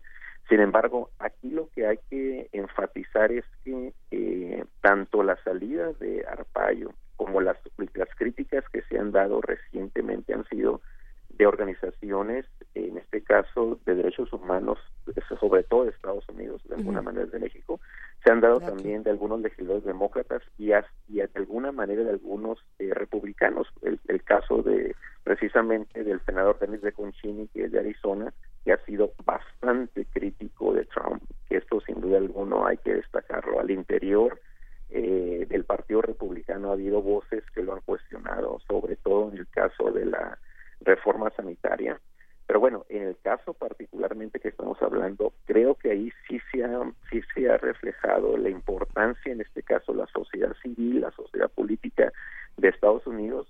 Y vaya, pues esos son los retos que, que en su momento también México tiene que hacer al respecto. Entonces, yo creo que este tema de los contrapesos del sistema político de Estados Unidos que lograron que, que este presidente pudiera llegar a tomar la rienda de ese país, bueno, pues también hay una serie de situaciones de equilibrio de poderes, de la relevancia del Estado de Derecho que pueden permitir a raíz de las investigaciones que se están llevando a cabo sobre el caso de Rusia, bueno, pues que funcione ese famoso check and balance del sistema político de Estados Unidos.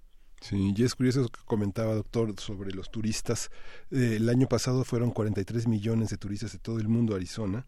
De esos 10 millones son eh, provenientes de México y Latinoamérica.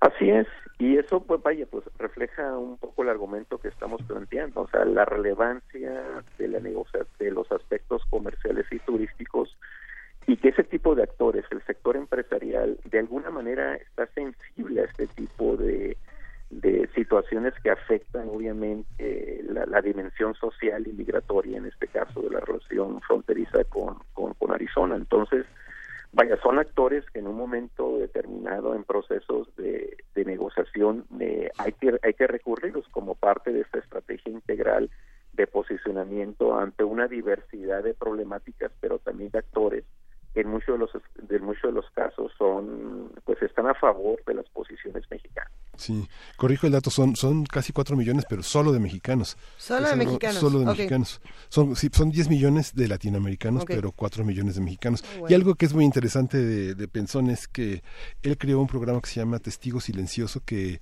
finalmente se arma bajo la, eh, muestra pues la parte conservadora de la sociedad norteamericana, porque sigue siendo el mecanismo de la delación, de pero nunca, nunca se puede confrontar el, el origen de la denuncia. Y las denuncias van desde el narcomenudeo hasta la ausencia de papeles de algún personal doméstico de origen latino. ¿no? Así es.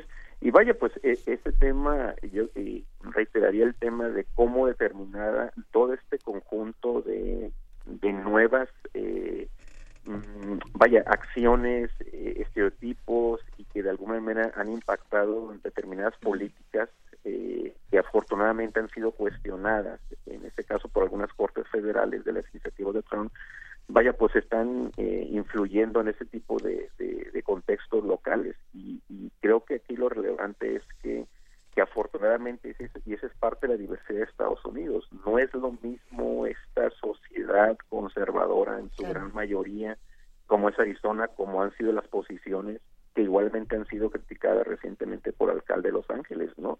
Igual no lo mismo eh, Arizona que Nueva York, entonces ese tipo de contextos vaya son son son especiales no incluso en, en el caso de San Diego que en su mayoría es una población anglosajona en su momento llegó un alcalde demócrata después de 20 25 años. Entonces eso nos refleja que las sociedades en este caso están cambiando y están evolucionando y es ahí en donde sin duda alguna yo también reiteraría que la parte mexicana también tiene un papel muy importante de aprovechar esta diversidad de espacios comerciales en materia de inmigración, en materia financiera y sobre todo el fortalecimiento de las sociedades civiles para fortalecer nuestras posiciones en Estados Unidos. Venga, hasta aquí nos quedaremos esta mañana. Una interesante conversación que acabamos de tener con el doctor José María Ramos, director general de vinculación institucional, experto en política y gobernanza. Muchísimas gracias, José María Ramos. Va un gran abrazo para ti. Les envío un abrazo de Tijuana. Hasta pronto. Adiós. Muchísimas pronto gracias. Un abrazo de Tijuana. Debe ser distinto de los abrazos de la Ciudad de México, por lo menos más limpio. Muchas gracias. Gracias. Nos vemos. Hasta pronto. Con gusto. Primer movimiento.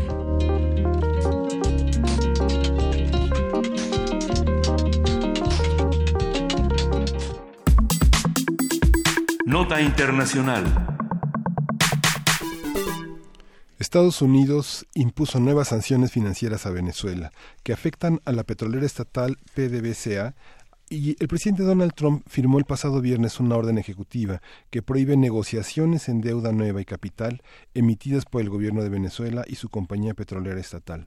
El presidente de Venezuela, Nicolás Maduro, dijo que estas medidas violan la legalidad internacional, la Carta de Naciones Unidas, y ratifican un camino imperial de agresión contra el pueblo de Venezuela. Esta es la cita. Sí, y este fin de semana las fuerzas militares venezolanas iniciaron una serie de ejercicios en respuesta a las amenazas de Donald Trump de usar la fuerza militar.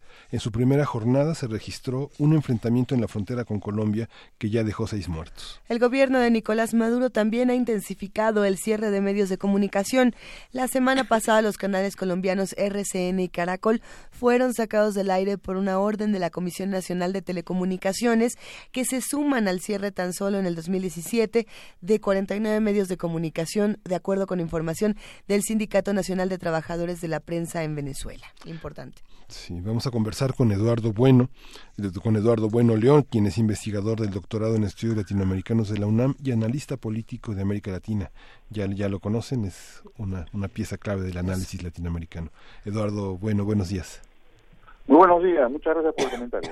Ahora sí estamos ya con un poco confundidos. ¿Qué está pasando en Venezuela? Tantas cosas pasan y pasaron este fin de semana. Cuéntanos un poco.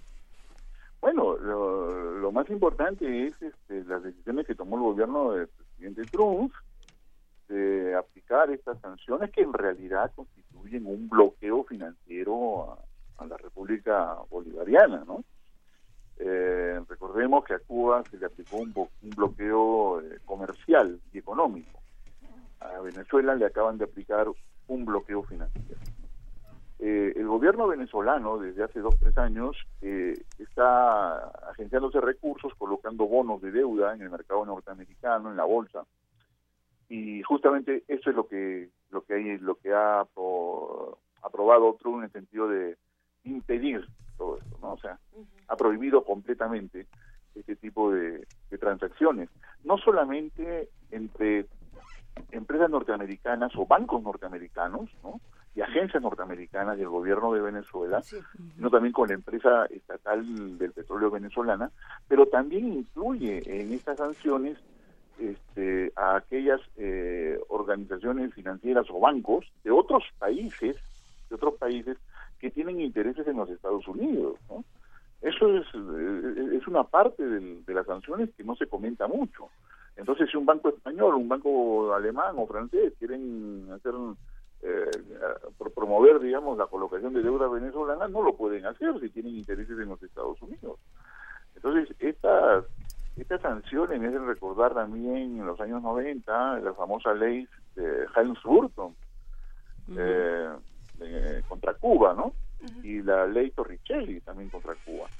Entonces, eh, yo creo que las consecuencias son muy negativas porque el gobierno venezolano se queda sin acceso a los- al mercado de capitales, puesto que el acceso a, la- a los grandes organismos como el Fondo Monetario, el Banco Mundial, el Banco Interamericano de Desarrollo eh, está, bastante- es- es- está bloqueado porque Estados Unidos tiene mayoría en los directorios. Entonces el gobierno de Venezuela no tiene acceso a ese tipo de, de financiamiento y ahora se le acaba de recortar el financiamiento privado. Entonces, bueno, la situación es difícil porque lo que va a generar es inevitablemente eh, una escasez de divisas.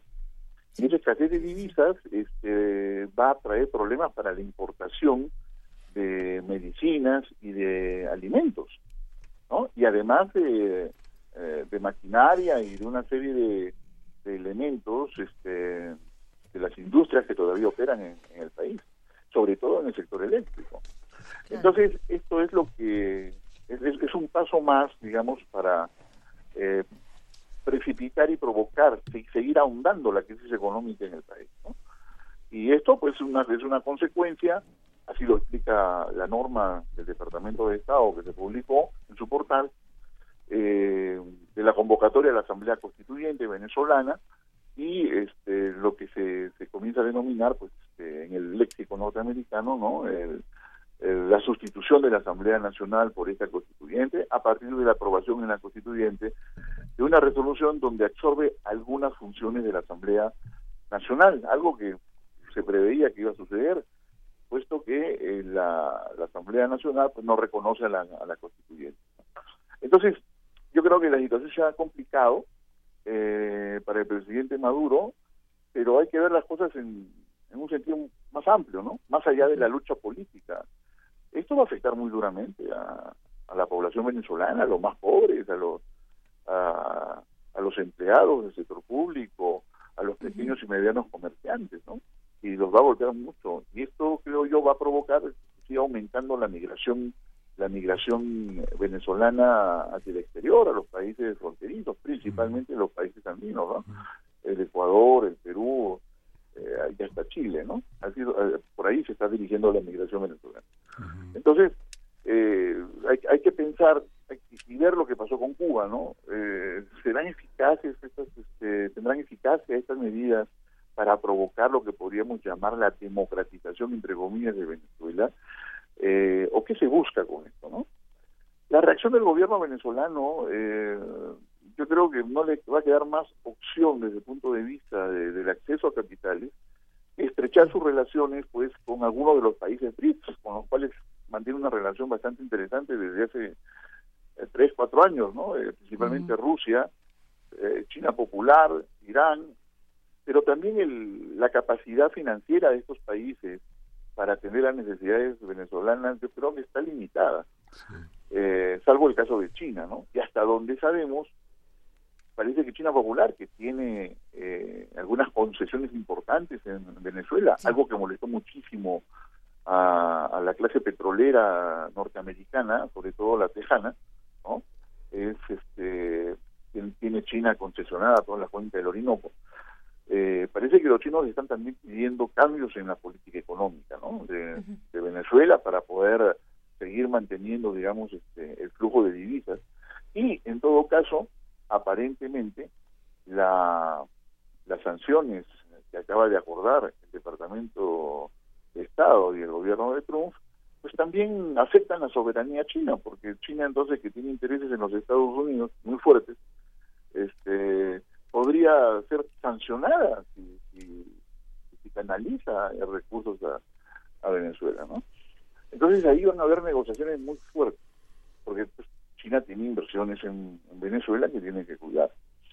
Entonces, mire, yo, yo, yo creo que se está llegando a una situación límite, se quiere llevar al, al, al Estado venezolano, ya no hablemos del gobierno venezolano, al Estado, a la sociedad venezolana, a, a una situación de colapso, de colapso generalizado, ¿no? Eh, a mí me parece que es una, forma perversa para solucionar una, una crisis interna que, aparentemente pues estaba siguiendo su propio proceso de, solución. No vamos a decir, lo- lo hemos manifestado otras veces, pues Venezuela no no es una democracia liberal, no constitucional al estilo Suiza, o sea, es una hay una situación de anormalidad democrática eh, por, por- con una lucha de poderes muy intensa, pero donde todavía los espacios eh, donde la oposición puede manifestarse y expresarse abiertamente existen, eh, los partidos operan, de hecho la, la oposición venezolana está muy dividida en estos momentos porque van a haber elecciones regionales, ¿no? Y hay un sector pues, que no quiere participar y otro sector que sí quiere participar, ¿no? Eh, Si fuese una dictadura, pues esto no, no, no se produciría, ¿no? Eduardo, Sin embargo, eh, ahí, está. Sí, es polémico eh, esto que esto que nos comentas, es importante discutirlo porque sí hay mucha crítica no solamente a las decisiones que se están tomando de manera de- al interior de Venezuela, eh, me- no solamente me refiero a los gobernantes, la opinión pública en general está haciendo una crítica muy fuerte a Nicolás Maduro eh, y sin embargo, pues ahí tendríamos que detenernos y preguntarnos cómo tendríamos entonces que que informarnos del tema, también porque hemos perdido muchos medios de comunicación para hacerlo, y qué tendríamos que pensar o cómo tendríamos que manifestarnos con esto, no solamente las autoridades, todos, ¿cómo, cómo le hacemos para no, ok, no meternos en, en el proceso interno, pero también pues tratar de solidarizarnos con una situación que es muy difícil, porque no Hombre. es, tan, no es tan fácil, bueno, no sé. Claro, no, no es tan fácil. Y, eh, además, este, el gobierno venezolano pues sufre un- una política de aislamiento, ¿no? Y lo que pasó en la OEA, por ejemplo, también, este, que tampoco es que haga todo bien, pero bueno, ajá. claro, ¿sabes, sabes- qué ocurre? Me, me, me parece que la estrategia en algún momento eh, fue a partir de lo que ocurrió en la OEA, en la Organización de Sí. Parece que la estrategia en algún momento fue este, reconocer a la oposición como gobierno legítimo, una especie de Estado paralelo, ¿no? Algo pues inédito, algo que nunca se ha dado, ¿no? Eh, creo que esa fue la intención y lógicamente el gobierno de Maduro y los países eh, que, lo respaldan, que son aliados de Maduro y del gobierno venezolano, pues obviamente se opusieron y, y lograron detener todo este este esquema, ¿no? En, la conferencia esta de Cancún, ¿no? En la reunión de la en Cancún. Ahora, la otra parte de la pregunta es importante, ¿no? ¿Cómo nos acercamos al proceso venezolano desde el punto de vista eh, de la objetividad en el acceso a la información? Mira, yo creo que hay un escenario que se viene, ¿no? Que se van a reducir las, muy probablemente, muy probablemente, Venezuela evolucione a una especie de estado militarizado, porque eh, se han tomado en serio el tema este de las de las posibles agresiones militares, ¿no? Por parte de la cuarta flota americana y por parte, pues, de las bases norteamericanas en Colombia. Entonces, las Fuerzas Armadas venezolanas son pues nacionalistas, este, tienen muy presente el tema del petróleo, que el petróleo es venezolano, ¿no? O sea, la viabilidad de Venezuela como país es del petróleo y del gas. Entonces, eh, los ejercicios estos militares que se hicieron hace poco que movilizó a cerca de 900 mil gente, es increíble, ¿no? Un ejercicio militar que moviliza 900 mil gente, no, o sea, estamos hablando de una cosa muy, muy, muy, muy, muy extraordinaria, eh, de un país que donde las Fuerzas Armadas y donde sectores de la sociedad civil pues, están bastante integradas en un esquema de militarización. Entonces, lo más probable es que esta suerte de, de militarización que se está dando eh, en base a la defensa nacional, eh, pues obviamente eh, golpee las libertades eh, democráticas internas, ¿no? Eh, porque si te estás preparando para enfrentar una agresión externa e internamente tienes a una oposición que juega abiertamente con los agresores, pues lo lógico es que los espacios de participación de esta oposición se vayan estrechando cada vez más. Por eso es que hemos visto que han cerrado ahí este un par de radios y luego este Caracol de Colombia también ha sido retirada. No, bueno, el radio Caracol, el, sistema Caracol de Colombia en Venezuela eran realmente los portavoces de, solamente de la oposición y del presidente Uribe, ¿no? Que es un hombre que, está totalmente eh, entregado a la desestabilización del gobierno de Maduro y que es íntimo aliado de Vicente Fox, ¿no? Que es un presidente mexicano que anda por Sudamérica a veces este, haciendo de madre.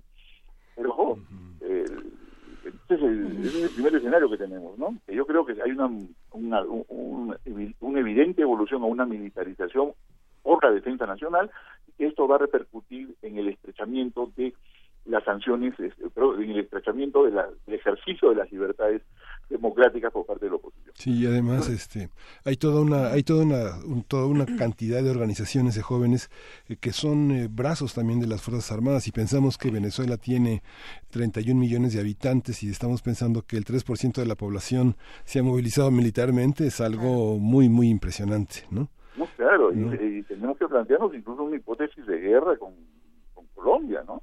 Eh, eso también es cierto, o sea, es algo que preocupa, eso puede desencadenar. Mira, hay 5 millones de colombianos que viven en Venezuela, Sí.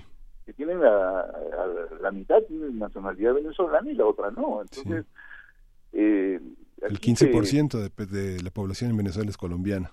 por supuesto, ¿no? Entonces, mire, eh, por eso es que hay que hay que tender puentes, hay que llamar al sentido común, hay que hay, hay- hay que reforzar eh, los mecanismos de mediación que se estuvieron impulsando antes de que la OEA asumiera este, este rol este rol y antes de que el Mercosur también asumiera un rol de completa confrontación con el gobierno de Maduro, ¿no? Porque una guerra, una guerra que podríamos plantear ese escenario incluso más adelante, ¿no? eh, va a provocar un desastre humanitario y sobre todo este puede, puede provocar el, el fraccionamiento del país, ¿no?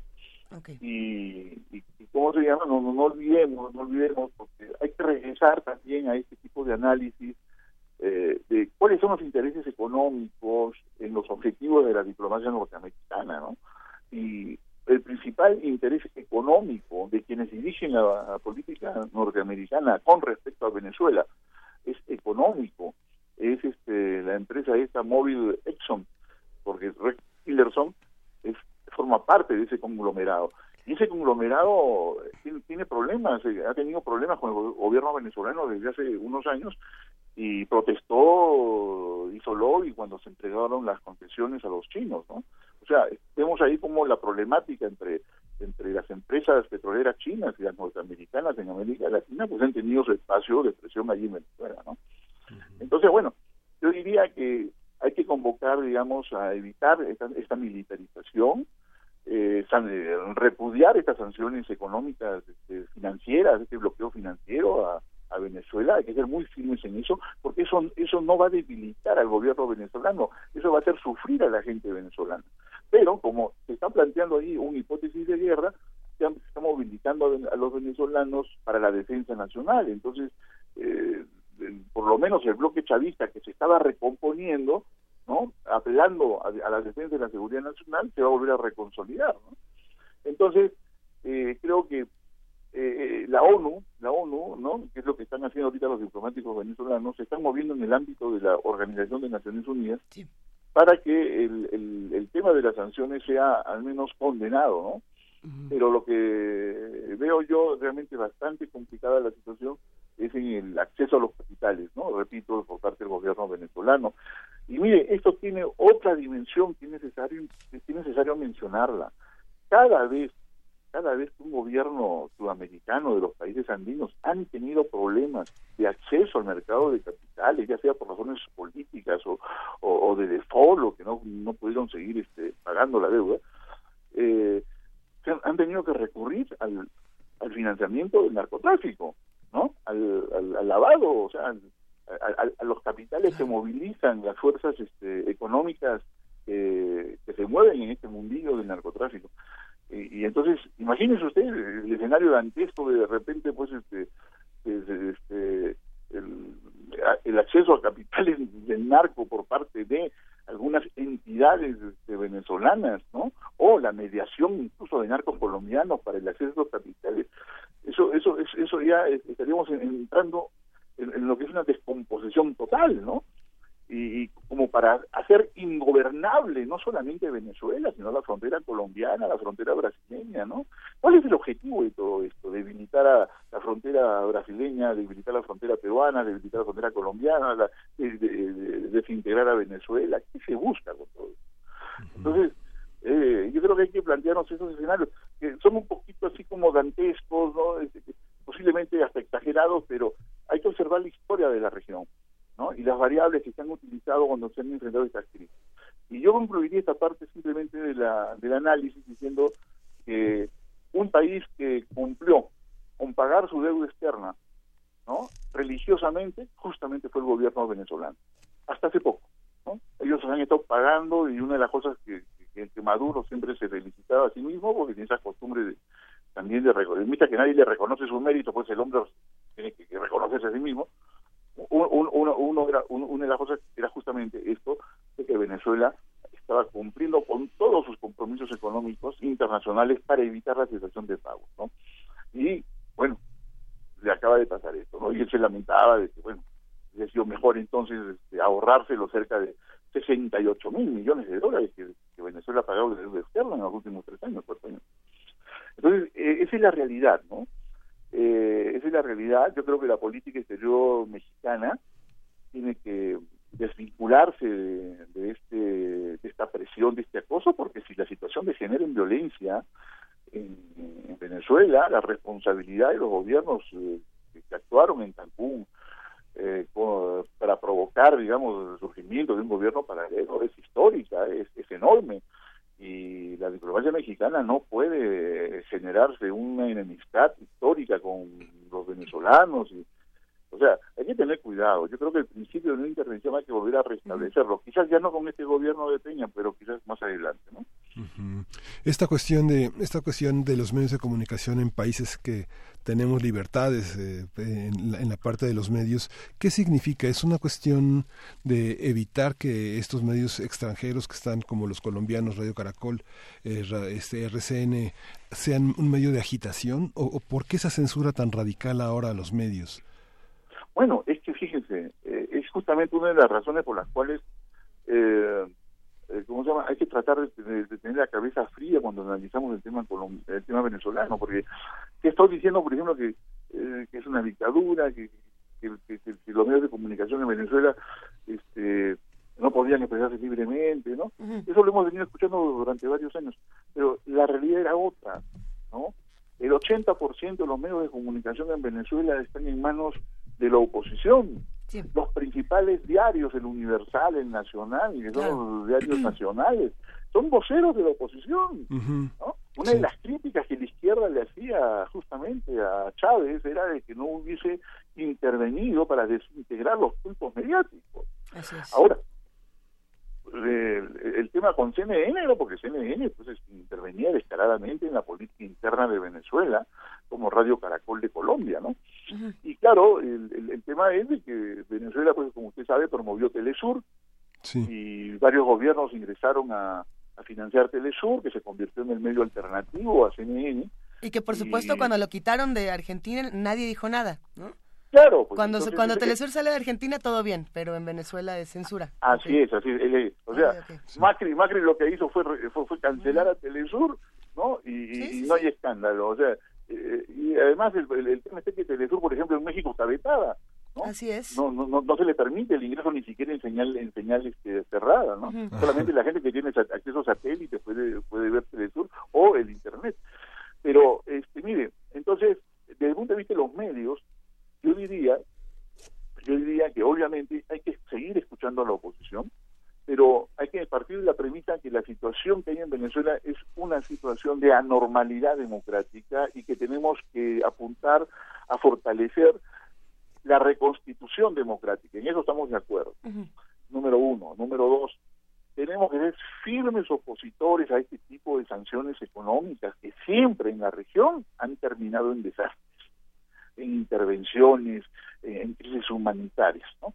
Y en tercer lugar, los medios de comunicación dentro de su parcialidad, eh, porque pues hay gente que está a favor, en contra, de, de- eso se respeta, tratar de que sean lo más objetivos posible, teniendo en cuenta que la situación de Venezuela va a arrastrar, va a arrastrar a los estados brasileños mm, ribereños del Amazonas, al, al departamento de Loreto en Perú, a la frontera colombiana, que es una enorme frontera que va desde el Caribe hasta la Amazonía. Pero ¿cómo Todo eso- encuentras, cómo encuentras objetividad, Eduardo, cuando las posturas son eh, completamente radicales, ¿no? Es más, por aquí tenemos un tuit de Manuel de, Manuel de Fis que dice, eh, Luisa, me lo dice a mí por la pregunta que te hacía hace un momento, te sugiero leer a Carlos Facio antes de condenar la revolución bolivariana desde la óptica del imperialismo.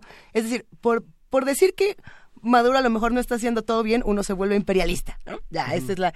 Y cuando dices que eh, lo- Estados Unidos está haciendo todo mal, bueno, entonces te vuelves ca- prácticamente comunista. Ya ni siquiera tenemos eh, conceptos claros. Atacamos radicalmente al contrario, no estamos realmente teniendo visiones objetivas de lo que ocurre.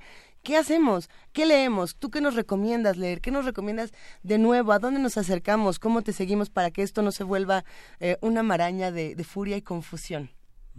Bueno, en primer lugar, eh, alejarse de estas visiones radicales y de estereotipos, ¿no? Claro. Porque efectivamente eh, desde hay una tendencia en los medios privados eh, de a, a aplicar criterios de guerra fría, ¿no? De hace 30 años a la crisis venezolana, ¿no? ese, ese, ese es un tema que a mí me apena muchísimo y que se da en la mayoría de los medios de comunicación vinculados a la CIP sobre todo, ¿no? Ellos tienen esta visión de guerra fría, ¿no? Eh, Venezuela representa pues el comunismo, representa el- otra Cuba, el desastre económico, contra las leyes del mercado, la globalización, etcétera, ¿no? Entonces este, se han agarrado el tema de la democracia o de la dictadura y son los que han tratado de enfatizar más el tema este de que es un régimen dictatorial. Bueno, esa es una una de las visiones que nosotros tenemos también que rechazar, la visión esta de que, de que Sudamérica ha ingresado en una dinámica de guerra fría Claro. y, y- y que todas las crisis se relacionan unas con otras con el tema venezolano. Lo segundo, lo segundo, hay intelectuales críticos y hay terceras vías que se están abriendo en Venezuela sobre el tema de la crisis. O sea, hay un chavismo disidente, ¿no? Que ellos se denominan la tercera vía, ¿no? Eh, No son muchos, pero ahí están abriendo un espacio donde coinciden con sectores de la oposición que no son violentos, ¿no? Como es el caso de, de un gobernador de, de uno de los estados que es chavista, ¿no? Pero que está en oposición en la MUT. Entonces, estos son grupos, tanto del, del- de la oposición como del neochavismo, que están convergiendo para construir una especie de tercera vía, una especie de, de partidos y de actores y de movimientos eh, que busquen reducir la polarización. ¿no? Yo creo que hay que ponerle atención a estos grupos porque son realmente grupos que necesitan mucho respaldo mediático para fortalecerlos y evitar los escenarios dantescos. Por Y creo que eh, los principios ¿no? Eh, que han guiado la política exterior de, de América Latina, pues no ha habido, digamos, como un criterio común.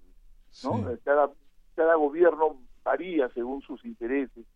Eh, creo que hay que comenzar a, a rescatar los principios de la Carta Democrática de la Organización de Estados Americanos en lo que se refiere, en lo que se refiere a la no intervención de potencias extranjeras y en lo que se refiere, en lo que se refiere también al respaldo a la sociedad civil. Yo creo que en Venezuela hay una sociedad civil eh, que busca expresarse, pero que no tiene un reconocimiento internacional, y esta oposición moderada más el neochavismo, que también buscan ¿no? un, un espacio tercerista, Así una es. tercera vía. Yo creo que hay que hay que ponerle atención a estos actores porque ahí sí se puede hacer mucho trabajo con ellos y a la larga y a la larga va- yo creo que de ahí van a surgir nuevos liderazgos y van a surgir nuevos proyectos no la idea es obviamente que se cumple el cronograma electoral no y que, que el pueblo decida con su voto Claro. la, la constitución esta la van a someter a referéndum, o sea que si los venezolanos no están de acuerdo con la constitución la van a rechazar y si la confirman, pues entonces ni modo, hay un bloque chavista fu- fuerte, social, y eso se tiene que respetar. O sea, eh, porque hay una mayoría de venezolanos que pese a todas las dificultades siguen apoyando a Maduro, a invadir un país. No pues, ¿dónde estamos? Sí. O sea, hay que respetar eso, eso es una expresión dentro de la pluralidad. América Latina siempre ha sido plural, ha tenido Así gobiernos de izquierda, de derecha, nacionalistas, antiimperialistas, neoliberales, ¿no? Hay que respetar esa pluralidad. Y aquí viene mi crítica, pues, a la diplomacia mexicana, sobre todo en esta etapa de Videgaray, de renunciar al Sí, principio no, de bueno. no intervención, ¿no? Porque creo que eso es clave, eso es lo que hizo siempre respetable a México en la diplomacia latinoamericana, principio de no intervención y, por supuesto, legitimidad para ser mediador, ¿no? Lamentablemente no se puede con ese gobierno, será con el siguiente. Pues muchísimas gracias, doctor Eduardo Bueno. Es eh, analista político de América Latina y doctor en estudios latinoamericanos por la UNAM. Muchas gracias por esta conversación, doctor. ustedes, ¿eh? Hasta pronto. Primer movimiento. Hacemos comunidad.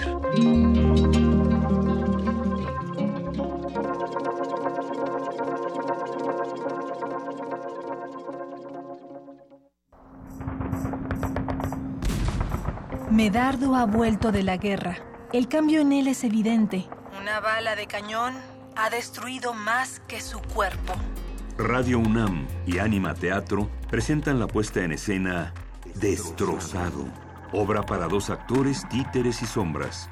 Todos los lunes de agosto a las 20 horas en la sala Julián Carrillo de Radio UNAM. Adolfo Prieto 133, Colonia del Valle. Entrada libre. Lunes de teatro en Radio UNAM, experiencia sonora. Soy Enrique Ochoa, presidente nacional del PRI. Cada paso que damos en el PRI es un paso firme por México. Muy firme para que las mujeres no vivan violencia y sí logren igualdad en su ingreso. Un paso firme a favor de la educación y la salud de calidad para todos. Un paso firme para que tengas un buen empleo, digno y bien pagado. Un paso firme a favor de fuentes de energía más limpias y accesibles para todos. México tiene que avanzar con firmeza. Contigo, en el PRI, a paso firme por México. PRI. La exposición Rufino Tamayo, el éxtasis del color, llega a sus últimos días. No deje de admirar la retrospectiva de este gran artista que reúne 50 obras, 34 del acervo del Museo de Arte Moderno, 13 piezas son de colecciones particulares y 3 del acervo del Museo Tamayo Arte Contemporáneo, 45 son pinturas al óleo, pastel y wash, 4 dibujos en grafito, carbón y sanguina y una mixografía. Rufino Tamayo, el éxtasis del color, se puede visitar en Museo de Arte Moderno Chapultepec, Ciudad de México. No se hace música para trascender. Es la impetuosa necesidad de escribir, de componer, convertir a la pluma en un viento que atraviese la carne. Radio UNAM te invita al estreno del documental Cantata de Perulla, relato de un viaje de La Habana a México. Dirección, Jesús Cornejo y Pablo Garibay. Un homenaje en vida al compositor y guitarrista Leo Brouwer. Sábado 2 de septiembre, 18 horas, Sala Julián Carrillo de Radio UNAM. Entrada libre. Ven y sé parte de esta conmemoración. Radio UNAM, Experiencia Sonora. Sumérgete en la música del planeta. Encuentra las perlas acústicas en el Mapamundi. Salpicadas desde Radio Nacional de España, Mundofonías. Una producción de Juan Antonio Vázquez y Araceli Zigane, creada para divulgar los ritmos del mundo. Sábados 6 de la tarde, por el 96.1 de FM. Radio UNAM. Primer movimiento. Podcast y transmisión en directo en www.radiounam.unam.mx.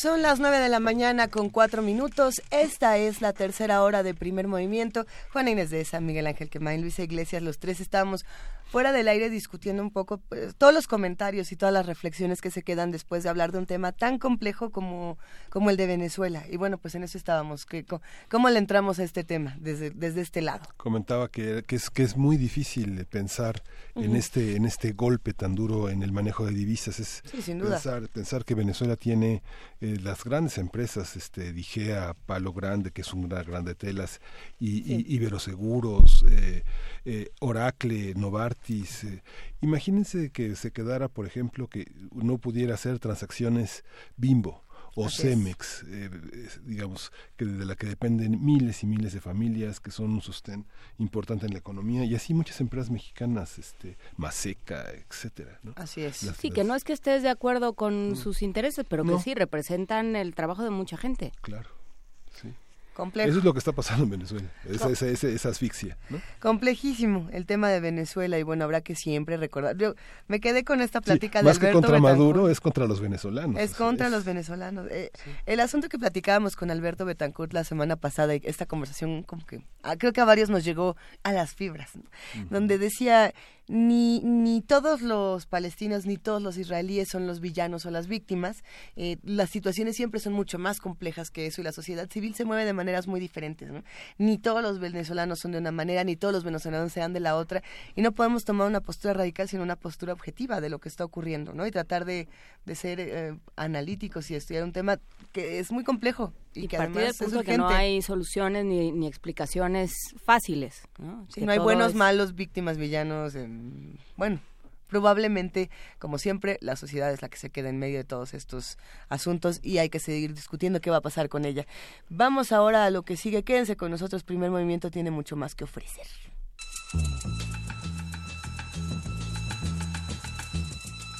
Es hora de poesía necesaria.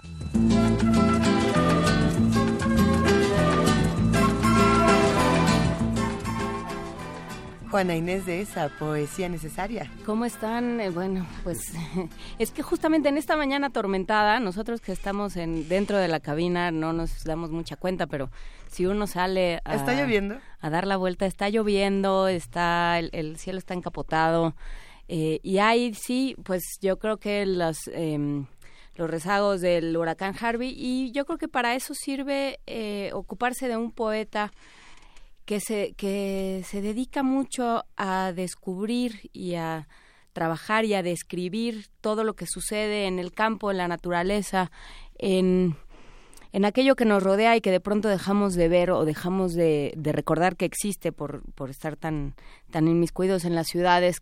Eh, nos envía el Fondo de Cultura Económica, y se lo agradecemos mucho, Cantó un pájaro, una antología esencial de la poesía de Vicente Gallego, en esta colección que tiene de, de poesía, que realmente, de poesía contemporánea, que realmente es una un enorme regalo para todos los lectores, para todos los que queremos saber qué es lo que está sucediendo con la poesía hoy en día. Y bueno, es una compilación de Antonio Moreno, vale, vale mucho la pena. Vamos a poner la imagen y la, la ficha en redes. Y de varios poemas que, que me gustaron mucho y que me parecieron luminosos para esta mañana eh, medio llena de nubes. Me, me gustó más el habla de los pájaros, que creo que es al mismo tiempo un poema y un manifiesto de desde dónde se habla, desde dónde se piensa y sobre todo desde dónde se construye la poesía. Dice Vicente Gallego. Si alguien quisiera saber cómo escribo a estas alturas, le sugeriría que preguntara a la lluvia cómo cae, al fruto cómo crece. Escribo escribiendo, respiro respirando. ¿Qué hay aquí, entre lo verdadero, que no se nos ofrezca de natural?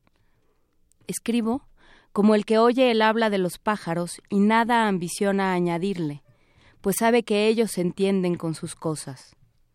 No se escribe poesía con el pensamiento, nace con palabras sueltas, apenas con sonidos, escuchando los asomos musicales, dejándoles decirse y desdecirse, casi, casi con nada. Primer movimiento.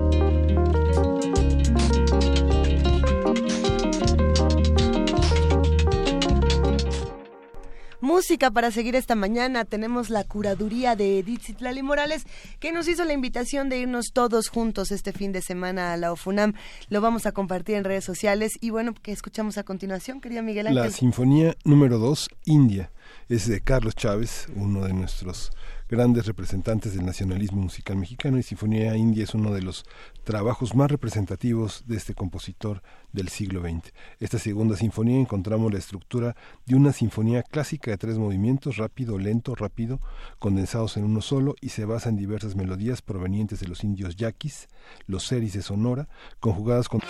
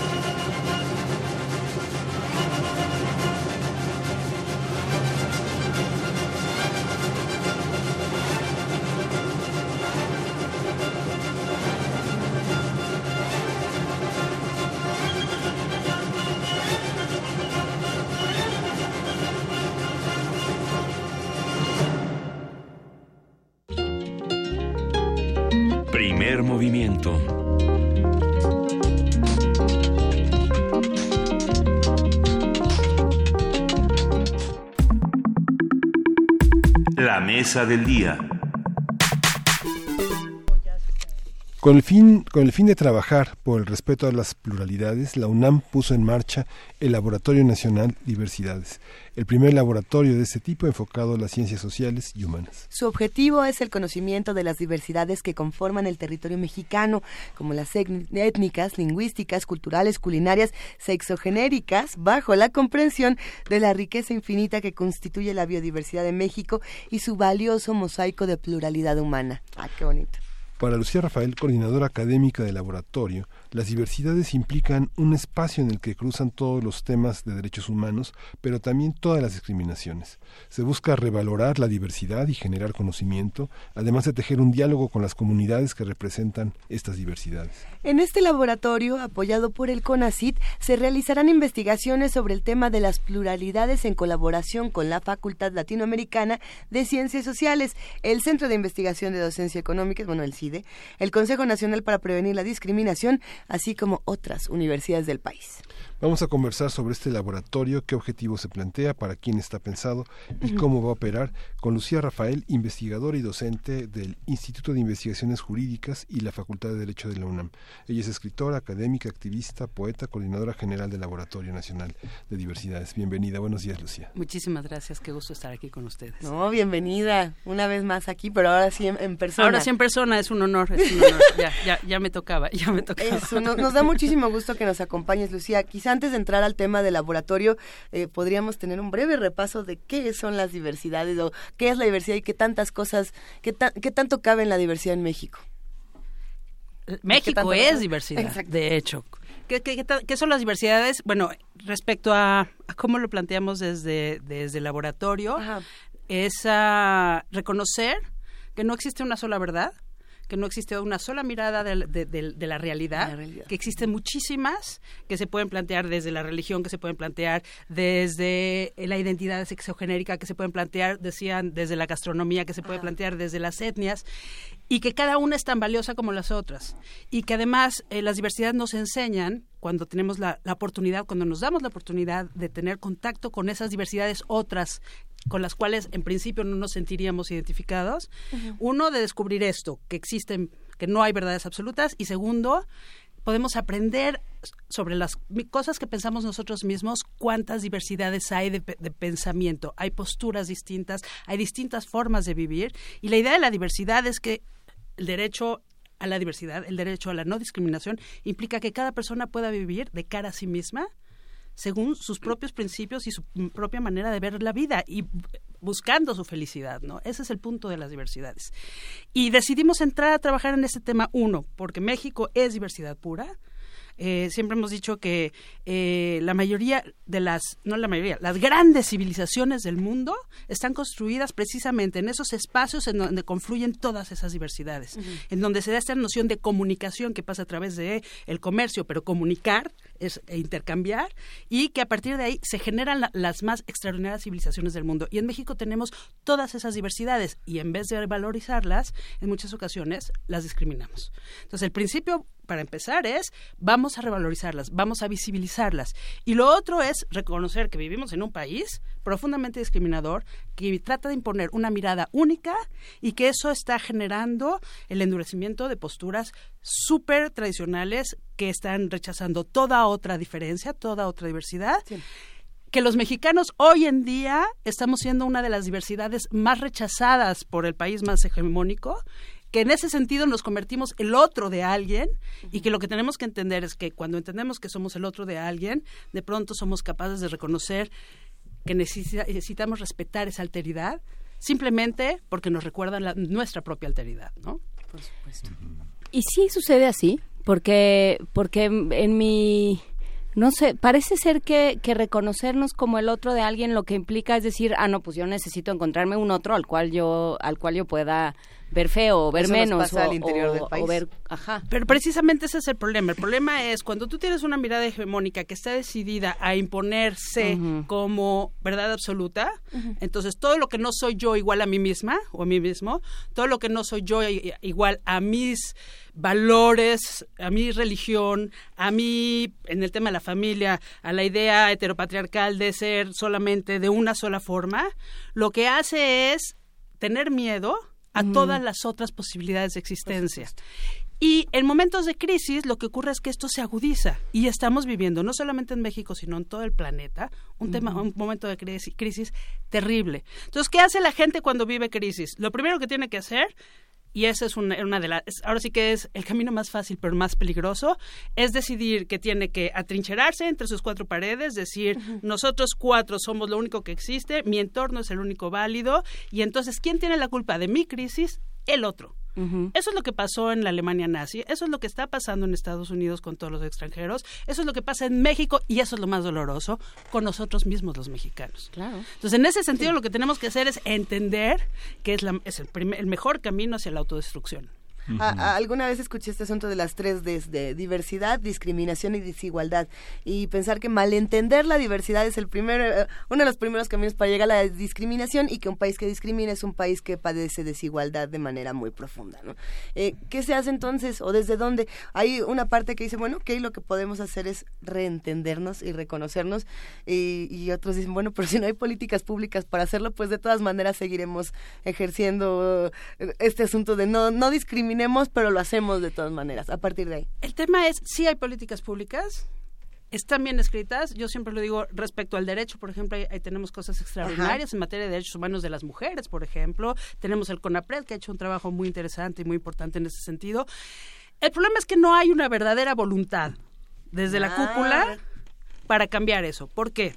Porque precisamente este pequeño grupo que de pronto decide que las cosas no deben de cambiar y que el único que está bien es uno mismo o una misma, y en ese sentido lo que hacen es a pesar de que se generan ciertos actos políticos, porque es políticamente correcto y porque además hemos firmado 10.000 tratados y convenciones internacionales en favor de eso, solo hemos, lo, lo- lo hemos hecho como país, me refiero, o el gobierno, o los gobiernos que lo han hecho, en la mayoría de los casos lo han hecho para tapar literalmente el ojo al macho.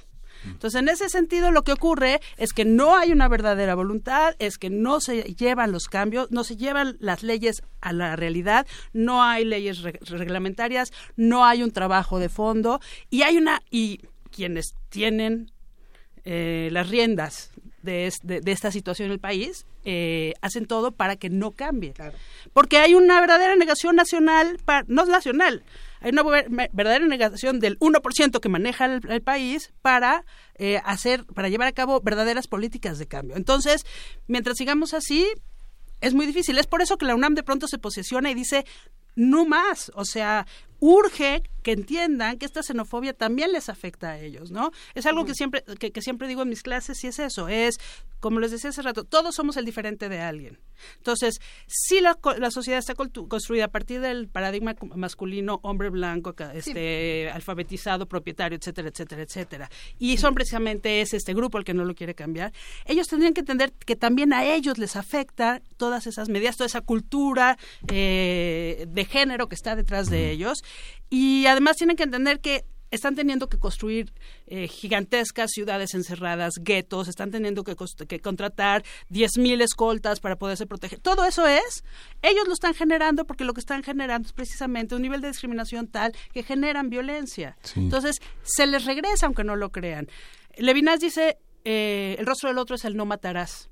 Y el punto es ese, es cuando nosotros realmente tenemos la capacidad de ver al otro a los ojos y reconocer su humanidad, nos regresa nuestra humanidad. Estas personas están ha- haciendo un trabajo extraordinario para negar la humanidad de los otros. Lucía. Y es, perdón. quería preguntarte, ¿cómo, cómo se formaliza ese, ese trabajo? Digamos que esté en el Instituto de, Investi- de Investigaciones Jurídicas como la sede del laboratorio, implica que la pregunta tenga que ver por qué no se cumple la ley.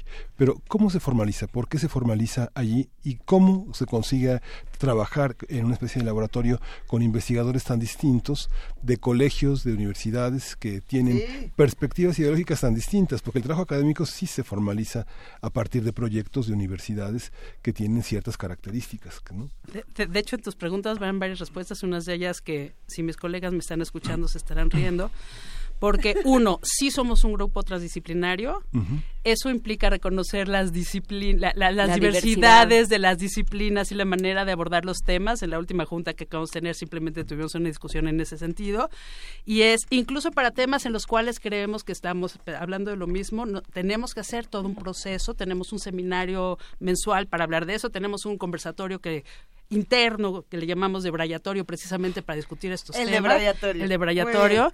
Y, eh, y es algo que nunca termina. Y es, y es algo que hay que entender. En estos temas, si, tra- si tratamos de imponer o de elegir una perspectiva específica, eh, empezamos mal. Por ejemplo, eh, Lorena Wolfer, que ya está trabajando con nosotros en el, en el proyecto, que es una artista extraordinaria, que le ha dado muchísimo sentido a este tema, eh, hizo un trabajo de investigación sobre la cantidad de glosarios de diversidades que existen porque queríamos tener nuestro propio glosario. Y nos dimos cuenta que no podíamos aspirar a eso porque era tan tan importante esa diversidad que lo que hicimos fue integrar en nuestra página web los links de todos esos eh, glosarios y elegir dos o tres conceptos con los cuales hacer se- sentirnos más o menos a gusto. Y tú ves en todos los foros que tienen que ver, y Luisa debe haberlo vivido ya, todos los foros que tienen que ver con las diversidades, específicamente, por ejemplo, las de- diversidades sexogenéricas, que este año es en lo que nos estamos enfocando, nunca termina la discusión, porque cada grupo tiene una perspectiva y va, va inventando y va, re- no inventando, va apropiándose de conceptos que se- con los cuales se sienten identifi- identificados. Entonces el proceso es infinito. Bueno, la UNAM misma fue criticada hace un par de años, en un ejercicio muy sano, eh, crítico y autocrítico, cuando sacó la campaña He for She, que venía acompañada Por supuesto, de, que de hecho, sí, sí, lo, lo hizo mi, mi querida Mónica eh, González Contró, y de hecho, siendo amigas, siendo colegas, yo organizé la parte He for She en, en- en Ajá. la- en el, el instituto, pero al no estar de acuerdo con el He for She, hice tres mesas críticas. Entonces, Justo, vale la pena, vale ajá. trabajar desde adentro y desde afuera y, y vale Ajá. ponernos a dialogar, ¿no? Ahora, es también el tema, ¿por qué es en jurídicas? La idea de un laboratorio nacional, que por cierto es el primero que da con ACID a las área- a la- a la- al área de humanidades, eh, Es Mónica González Contró, que ya te oyó. Lorena. Pues, ¿qué no les gusta de She? Sí, no, no, no. sí De hecho. Lorena, digo, este, Mónica está ahorita a punto, es- les había platicado, está a punto de hacer su informe del primer año del protocolo sobre, sobre género, así que tendremos que salir corriendo de aquí. Pero bueno, la idea fue gestada en una reunión de los directores de los institutos, se hicieron varios grupos, el grupo donde estaba eh, el doctor Pedro Salazar, donde estaba el director del Instituto de Investigaciones Filosóficas, del CEIT, de Sociológicas, de Históricas, de pronto proponen el tema de intersexualidad o de diversidades para eh, como un tema para el laboratorio, porque era una apuesta de la UNAM, era una apuesta del rector, era una apuesta del coordinador de humanidades, y ponen esto sobre la mesa, nos llaman a nosotros y dicen, queremos un proyecto. Y a quien, quienes fuimos llamados somos personas de las distintas instancias que trabajamos estos temas. Y sí nos dimos cuenta que el tema de las diversidades, por lo que platicamos al principio, sobre todo las diversidades sexogenéricas, pero en general, eh, es un tema en donde se entrecruzan todas las discriminaciones. Entonces es un tema para que nos permite muy bien trabajar desde una perspectiva teórica, epistemológica, pero también con un compromiso con la sociedad. Entonces la noción de las diversidades nos, no- nos da pie a poder dar una respuesta o hacer las preguntas necesarias desde la UNAM. Y te digo, les digo, es una es un posicionamiento de la UNAM frente a esas, frente a uno, frente a las discriminaciones y eh, en contra de las xenofobias, de las homofobias, de todo esto que estamos viendo que se recrudece en el país de manera terrible. La, la última vez que hablamos, hablamos sobre el, el Frente Nacional para la Familia. Bueno, es decirles a, la, a decirle a la población desde la academia se ha estudiado desde hace mucho tiempo todos estos conceptos que el Frente Nacional está totalmente eh, cambiando su sentido y que existe toda una perspectiva humanista que nos que nos ha permitido construir la sociedad, que nos ha permitido construir el Estado y que hay que entender que las convenciones internacionales y sus conceptos vienen precisamente de situaciones de guerra, de genocidio. O sea, no es, como dice el doctor Salazar, no es todos somos un, bien lindos, estamos viendo un mundo rosa y queremos hablar de lo- lo- de- del amor entre todos. O sea, no es el 68 con florecitas, es el 68 después de la guerra. Es, eh, es, es después de la Segunda Guerra Mundial, la carta de la declaración de la, de, eh, de- la Carta de Naciones Unidas. Es decir, se gestan todos estos conceptos porque no queremos que vuelva a pasar, porque los seres humanos somos capaces de las peores aberraciones. Entonces, vámonos en el sentido contrario. También somos capaces de construir sociedades que aspiran a la paz.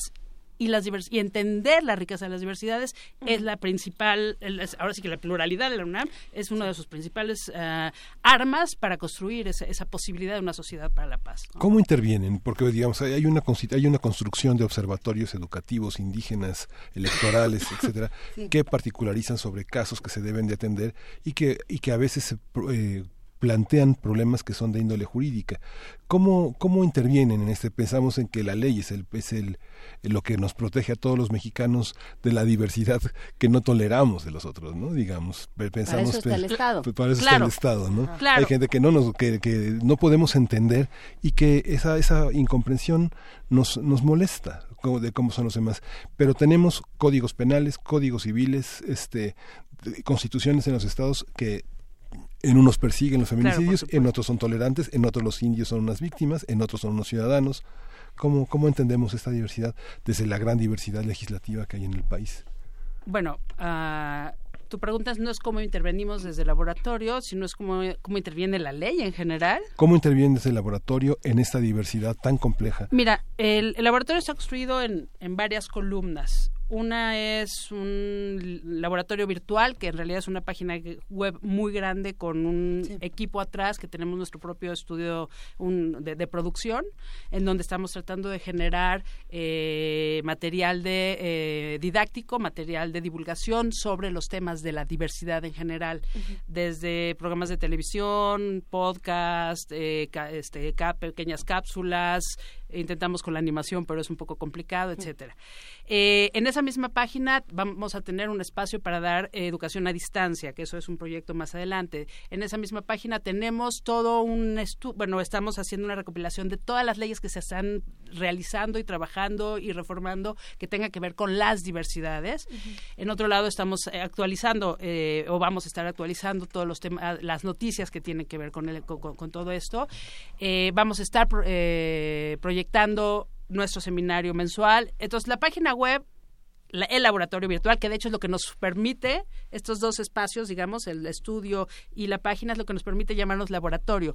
La idea del laboratorio en- empieza siendo un enten- con esa idea de Michel de Montaigne de ensayo-error, que además para nosotros eso tiene que ser un laboratorio, y entonces todo el tiempo estamos jugando con eso, ¿no? Y con eso que les decía, las diversidades no puede ser algo fijo, es un, es un, es un tema y es un, son conceptos en constante movimiento, ¿no? Entonces, por un lado está eso. Por otro lado, tenemos eh, la clínica de acompañamiento las diversidades, que es un proyecto muy bonito al cual yo le tenemos como mucho cariño, que es eh, darle, eh, prestarle se- servicio a la comunidad, específicamente de la UNAM, para acompañarlos en procesos de todo tipo, por ejemplo, en una situación de un cambio de identidad, eh, desde la perspectiva jurídica, desde la perspectiva psicológica y también eh, desde la perspectiva de trabajo social, para lo cual hemos tenido, eh, estamos construyendo también algunos convenios con eh, otras instancias de la UNAM. Y eso te- y me lleva a una, a una parte de la pregunta que me hiciste. Nosotros no venimos a inventar el hilo negro. La UNAM lleva 40 años trabajando estos Así temas, es. el Ahora CIEG, la misma Escuela Nacional de Trabajo Social lleva también muchísimo tiempo en estos. Entonces, lo que estamos tratando es, es, es, es conjuntar, es tejer puentes, es tejer hilos. eh, para poder aprovechar todo eso que ya existe y poderle darle un espacio para poder ser un espacio de escucha en ese sentido, ¿no? Y luego, además de eso, dentro de, los, de las clínicas tenemos una parte consultoría. CONACYT exige a los laboratorios que a la larga se vuelvan autosustentables y el tema de la consultoría tiene dos vertientes. Una, obviamente, poder tener eh, convenios con instancias gubernamentales a las cuales hacerles trabajo de consultoría, pero al mismo tiempo estamos generando posibilidades para incidir en políticas públicas eh, en materia de diversidades, ¿no?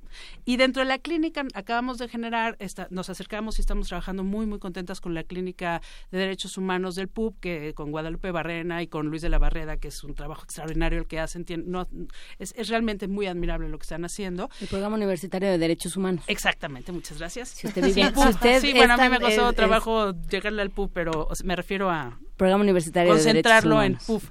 Pero bueno, el asunto es que acabamos de, de- de- de proponer varias ideas aparte del acompañamiento de casos específicos emblemáticos, que precisamente es elegir tres, tres casos que puedan convertirse en lit- litigios estratégicos, que es una de las herramientas fundamentales del- desde el derecho, precisamente para a la larga tener incidencia en el cambio de leyes también, ¿no? Entonces es- va en el tema trans, estamos haciendo todo un ac- acompañamiento de personas que, que, son de la comunidad, que nos hemos acercado a ellas, que han hecho todo su proceso, todos sus cambios y que están teniendo la generosidad de compartirnos toda su experiencia, también para, para fundamentarlo, para registrarlo y para generar incluso un manual eh, en el sentido de todo el proceso que es larguísimo y complicado. ¿no? Sí, los legisladores de Jalisco no son lo mismo que los de Oaxaca, ¿no? frente a la homosexualidad, frente a la diversidad, frente al aborto Bueno, sí, que sí, los de son lo mismo, Chiapas. son igual de reaccionarios, con excepción de uno que otro, pero... No, es que ahí yo creo que hay un tema pues, interesante, perdón, sí, tal cual. que es que el negar la diversidad o el rechazar a quien es diferente es también una herramienta política, es la primera herramienta política, ¿no? ¿Por qué está pasando o varios de los análisis de lo que sucede en Estados Unidos y por supuesto de lo que sucede en México eh, con en temas de racismo pasa por decir es que la- el poder que tú tienes es que eres hombre, es que eres blanco, es que y entonces todo lo que se sale de eso está por debajo de ti. Mira, hay una tendencia mundial a establecer políticas neoliberales conservadoras que consisten precisamente en concentrar En el decir, poder "Ustedes conmigo". en nosotros, el, insisto, el 1%, a lo mejor es un poquito más, tene- tenemos el control absolutamente de todo, ya no solamente desde el Estado, el Estado nos sirve, eh, lo- y no, es desde las transnacionales que lo manejamos, se está basurizando a las personas, a los seres humanos, se les está convirtiendo en objetos que son comercializables en muchas maneras, lo hemos visto con el tema de la trata, lo hemos visto con el tema de la desaparición en los casos que acaban siendo eh, que, que- llevándolos a Estados Unidos para la venta. Lo, vimos en el caso de los 39 eh, personas que encontraron en un container en Sa- San Antonio, que no se sabe para qué iban a ser usados y que los dejaron morir les- y que no les importó. O sea, está construyéndose todo un sistema económico sobre esa perspectiva. Entonces, claro que es una herramienta política, porque es negar la diversidad, es decir, tú no eres ser humano, era como los españoles con los indígenas o con los esclavos de, de- de origen africano. La única manera que yo tengo para poder comercializar contigo es negando tu humanidad. Entonces yo nego tu humanidad y me sirves para venderte. Y eso está pasando en lo, a lo macro. Entonces en México está pasando y, en, y, y- para colmo de males el Estado no está teniendo los tamaños suficientes como para poder limitarlo. De hecho, en algunos casos sabemos que est- están involucrados. Entonces, el peligro es ese, es todo un sistema económico que nos está afectando a todos y estamos buscando trincheras para defenderlo, para defendernos. Porque además, insisto... Y para defenderlos. Exacto. a- a los sí, sí, a las diversidades todas. Sí. sí, porque además es algo que, bueno, yo discuto mucho con mis colegas. Diversidades to- somos toda, todes. ¿Me explico? Entonces, depende de la situación en la que estés. Y, y- y no hay una sola persona que no acabe siendo, pagando el precio, inclusi- incluyendo a esos hombres que forman parte del paradigma masculino, incluyendo ellos, ellos lo acaban pagando. Mira, eh, yo trabajo mucho sobre Gulf porque fue mi tema de tesis doctoral. Y Gulf le escribe una carta preciosa en tres guineas en las que les explica a los ingle- un inglés le pide que eh, por favor cómo podría apoyar ella en tanto notable este para la guerra que están teniendo a punto de, de pelear con los nazis y ella escribe le iba a escribir una carta y acabó escribiendo un libro eh, en el cual le dice que, que en ese momento ellos en tanto en tanto judíos en tanto demócratas en tanto ingleses están sufriendo lo mismo que vivieron sus madres durante los últimos 500 años que, que es, al final de cuentas, es la negación, es la discriminación, es el peligro de muerte, es la negación de la libertad, etcétera. Entonces, de pronto le dice, pero ahorita hay una gran, gran diferencia. Es que ahora todos estamos del mismo lado de la barrera y todos luchamos juntos. Y eso hace toda la diferencia, dice Wolf. Y eso es lo que tenemos que entender. Para mí ese es, un- ese es el principio de las diversidades. Entonces, cuando una persona, incluso quien está en el poder, de pronto se da cuenta que en cualquier momento puede perder ese poder y, poder, y puede estar del otro lado y puede ser discriminado y puede ser desaparecido, de pronto hay la esperanza de que pueda sensibilizarse y recuperar su humanidad. Y es un poco la apuesta, ¿no? Sí, pero eso te lleva a la ley del talión en cualquier momento. No, bueno. O sea, Oh. desbarrancado ese tren de pensamiento. A ver, explícamelo porque más, más que la ley del talión es... Vamos a hacerle lo mismo para que sienta. No, pero la es- violencia se combate con es- violencia. Si yo sé que a mí me pueden matar o a mí me pueden negar por mi color de piel, por mi género, etcétera, y realmente lo vivo en carne propia, claro que te puede llevar a la ley del talión. Claro que la gente que sufre, hay gente que se vuelve solidaria y tenemos a Mandela, y hay gente que sufre y se vuelve insoportable y se vuelve enferma y se, eh, tenemos a, a- a Hitler.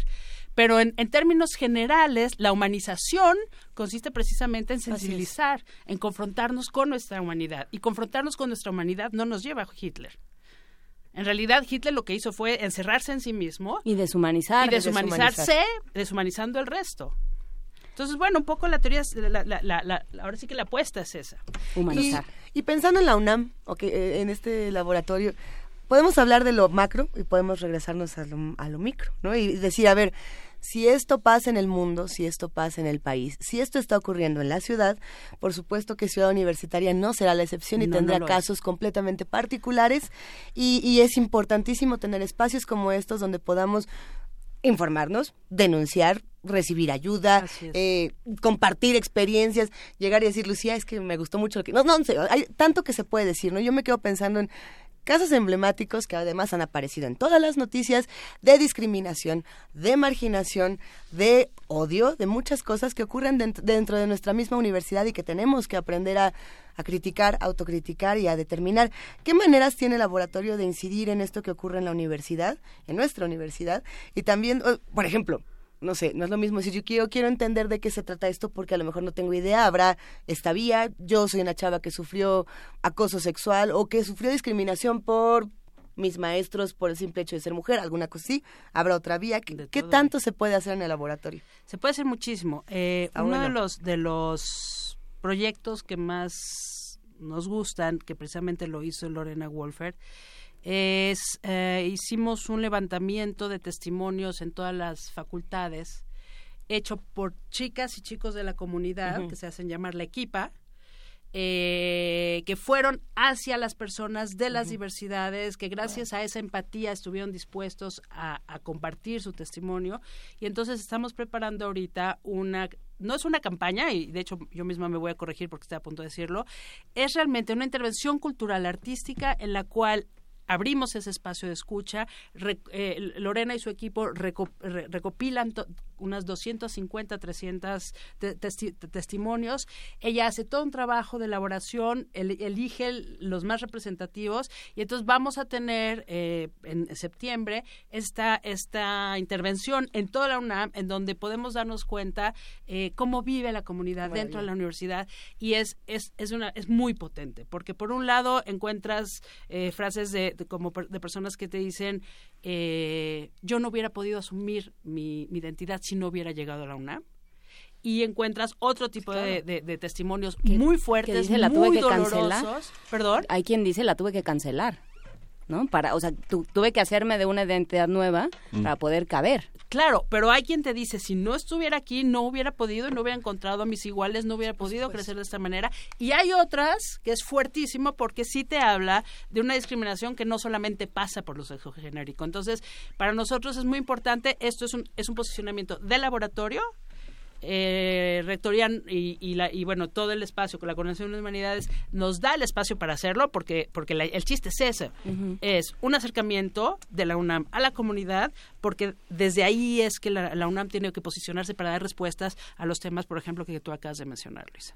Es, es interesante. Está, ¿dónde, ¿Dónde podemos encontrar un poco más de información sobre todo lo que están haciendo? En la página web es, Ujú. L, es lnddiversidades.unam.org Eh, estamos ya en construcción, tuvimos la última junta en la cual ya parece que todo está abierto, pero yo espero que a finales de la próxima Mm. semana ya puedan ustedes entrar sin ningún problema. Tenemos un perfil en Facebook y bueno, pues estamos ya dando inform ya estamos eh, calentando motores en, en todas las redes, en Twitter, etcétera. Oye, Lucia, cada vez que eh, aparece la palabra de Virginia Woolf, es, es, eh, se me hace me da un hueco en el estómago, porque Tres Guineas justamente analiza el tema de la educación, del trabajo y de la lucha de las mujeres en, la- en el medio de la masculinidad. Y justamente esa respuesta compleja de Tres Guineas, a quién le donamos la primera Guinea, la segunda Guinea y la tercera Guinea, es justamente esta parte en la que las víctimas construyen también gran parte de la arquitectura que las violenta. ¿Cómo, cómo luchar contra eso? ¿Cómo lo ven? ¿Cómo lo ves tú desde un programa ¿Las tan ambicioso? víctimas construyen la estructura que las violenta? Hay una parte en la que la, la- víctima participa, hay una parte cultural, que es, que es el centro de lo que de lo que Virginia Woolf, este, hay una parte en la primera Guinea, lo que dice ella, este, vamos a darle una oportunidad para que estudien las niñas pobres en una escuela de señoritas, y lo que dice Virginia Woolf al final de, ese, de, ese- de esa primera Guinea es, este, hay que comprar cerillos y gasolina para quemar esa escuela y fundar otra. Bueno, te fuiste a una de las imágenes más lindas del libro. Eh, pero en realidad es muy curioso porque a mí ahí se me cruza con, no sé si ustedes conocen el texto de, de Derrida que es La Universidad sin condición. Sí. Entonces lo que ella dice no es que las, bueno, en ese sentido yo no lo leo como las víctimas construyen su propia su propio sufrimiento, que eso sería Simón de Beauvoir, que luego Sí. platicamos. Ese texto lo escribe Pe- Derrida, el egipcio. Oigan, es que suena peligroso porque No, se acerca a las mujeres, les gusta que les peguen y por eso no se van. ¿eh? Claro, no, peligroso. ella es, Es es distinto, al revés. es ella distinto, dice es, el problema una vez más y tiene que ver con lo que decía respecto al neo- neoliberalismo actual es las universidades están construidas a partir de muros sólidos, de nociones de honor, de prestigio, de privilegio, los grandes doctores con todos estos este PhDR, etcétera, etcétera. Las Este todo está hecho para los hombres. Entonces, lo que ella dice que con el, el- cuando se refiere a, inc- a incendiar las paredes de la universidad es destruyamos esta noción de universidad totalmente rígida, excluyente, Totalitaria, totalitaria, sí. privilegiada y construyamos una universidad en donde no se necesitan muros, en donde no se necesitan más que unas plumas y unos papeles y unos pinceles para pintar. Creemos otra forma de conocimiento, creemos otra forma de educación, porque además, de hecho, la vocación de una universidad tendría que ser eso, ser un espacio incluyente en donde todas creamos nosotros. Es un poco que así un, tema medio Montessori, digo, no, no, no sé si ella alguna vez pensó en Montessori, pero es creemos a partir de lo que nosotros estamos viviendo, de- de- demos la universidad lo mejor de nosotros mismos, pero no esperemos que la universidad nos siga repitiendo siglo tras siglo este Mismo. tema que además sigue pasando. Eh, estamos como a punto de cumplir los 100 años de la Universidad de, de Salamanca. Qué bueno, sin, e- sin esa 800. universidad, sin esos 800. 800. Sí. Yo me quedé en los... Bueno, ok, magnífico. Es bueno estar siempre al día. Este, el punto es que eh, todas estas universidades de las cuales nos tenemos, se- sentimos muy orgullosos por el prestigio que tiene, por su antigüedad, se convierte de pronto en, en grilletes que no nos permiten avanzar. Derrida dice que, que la obligación de la universidad es precisamente ser este espacio, como dice Wolf, de apertura, de integración, de aceptación, de crecimiento, de deconstrucción de las ideas para construir otra forma de pensamiento. Personalmente, la UNAM tiene toda esa vocación, tendría que llevarlo hacia allá. Nuestra invitación desde el laboratorio, eh, como un ente al final de cuentas, aparte de la universidad, siendo de la universidad, es eso, es entender que la manera de construir la, la universidad, de seguir dándole la fuerza que tiene, es un acercamiento de las autoridades con la comunidad diciendo los escuchamos y además a partir de lo que de su experiencia podemos mantener no solamente la universidad que amamos hoy, sino seguirla fortaleciendo hacia donde queremos ir. Sí, justo en el 68 la reflexión que se revuelta sobre la extensión, la creación de extensión universitaria de difusión cultural y de la autonomía en 1929 es que justamente es la universidad sin muros. Exactamente, pues es, es una idea muy parecida a la de Derrida y a la de Wolf. ¿Con qué reflexiones finales nos podemos quedar y qué preguntas no nos hemos hecho desde la universidad de otras de otras diversidades, de otras marginaciones, de otras discriminaciones? ¿Qué se nos está quedando fuera en esta conversación, Lucía Rafael? Hablando de diversidades, siempre se quedarán muchas cosas. No, eh, yo, yo sí creo, creo que es interesante eh, ponernos, claro, eh, hay, hay, tenemos que discriminar porque es de la manera en la que entendemos el mundo, ¿no? O sea, tenemos que dividirlo en pedazos y entender qué soy yo, qué son los otros, dónde, dónde quedan las fronteras, qué está pasando, ¿no? Porque es la manera en la que entendemos. En la, en la que vamos dividiendo el mundo en pedacitos y entonces así lo vamos entendiendo. El problema es decir, todo lo que no soy yo está mal, todo lo que no soy yo y me es ajeno está mal. Pero eh, más bien, ya, me fui por otro lado, pero lo que yo quiero preguntar es, ¿qué discriminación, de qué discriminaciones sí nos damos permiso? De pronto eh, hay ciertos discursos, o sea, ¿cómo, ¿cómo nos integramos todos, entendiendo que en el mundo hay seres buenos y malos, por ponerlo en ese, por, por, por reducirlo de esa manera, ¿cómo, cómo dialogamos unos con los otros? Bueno, primero, eh, cuando dices que todos tenemos que discriminar, yo te diría que más bien tenemos que elegir y no es un asunto de hacer de lado a la otra persona, es saber que frente a la vida siempre tenemos que decir, si tomo este té, no me voy a tomar esta agua, me voy a ahogar. Bueno, en ese sentido es un tema de elección. Ahora, eh, en el tema de las personas, nadie es autoridad para discriminar al otro. En eh, materia de derecho, por ejemplo, eh, hubo una época en la cual la criminalística se basaba mucho por las tipologías y la criminalística decidía si una persona iba a ser mala o no según su propio fenotipo, me parece, y es totalmente discriminador, eso ya no se usa, o si está volviendo hay que tomarlo con pincitas, ¿me explico? Eh, y volviendo a Virginia Woolf para cerrar, Virginia Woolf decía que, que los seres humanos creamos, por ejemplo, los géneros literarios para poder poner los libros en los anaqueles y ahí te está la poesía y ahí está la filosofía y ahí está la pintura, bueno, la pintura no es género literario. Y Pero entonces, libros, sí. pero en realidad la mejor literatura es aquella novela o aquel poema que contiene todos los géneros juntos y que al final de cuentas la necesidad de separar por anaqueles es solamente un tema metodológico para elegir, pero eso no somos los seres humanos, los seres humanos somos mucho más que eso. Ella decía que para escribir una, bio- una biografía tenías que escribir siete bio- de una sola persona, tenías que escribir siete biografías porque somos súper, súper somos múltiples, somos diversos. Y de hecho, dice que en cada ser humano hay entre 7.000 y 8.000 yoes. Y no hablaba de esquizofrenia, hablaba de diversidad, hablaba de riqueza. Y yo creo que es de donde tenemos que partir. Tendemos a una construcción totalmente dualista que, que, nos hace entender la vida o lo uno o lo otro, que puede servir para los anaqueles y los libros, pero que a nosotros nos quita el- la comprensión de la riqueza de nosotros mismos y del mundo. Entonces, lo que tenemos que entender es todos esos siete mil, ocho mil yoes que somos y todas las personas que tenemos enfrente lo tienen. Entonces, la apuesta es un mundo diverso y multidimensional, no una dualidad dicotómica de que o es blanco o es negro, o es arriba o es abajo, o es mujer o es hombre es podemos ser todos. Butler lo dice. La identidad es un ente en fluctuación. Todos lo somos en todos los niveles. Entonces, ¿qué nos queda abierto? Todo.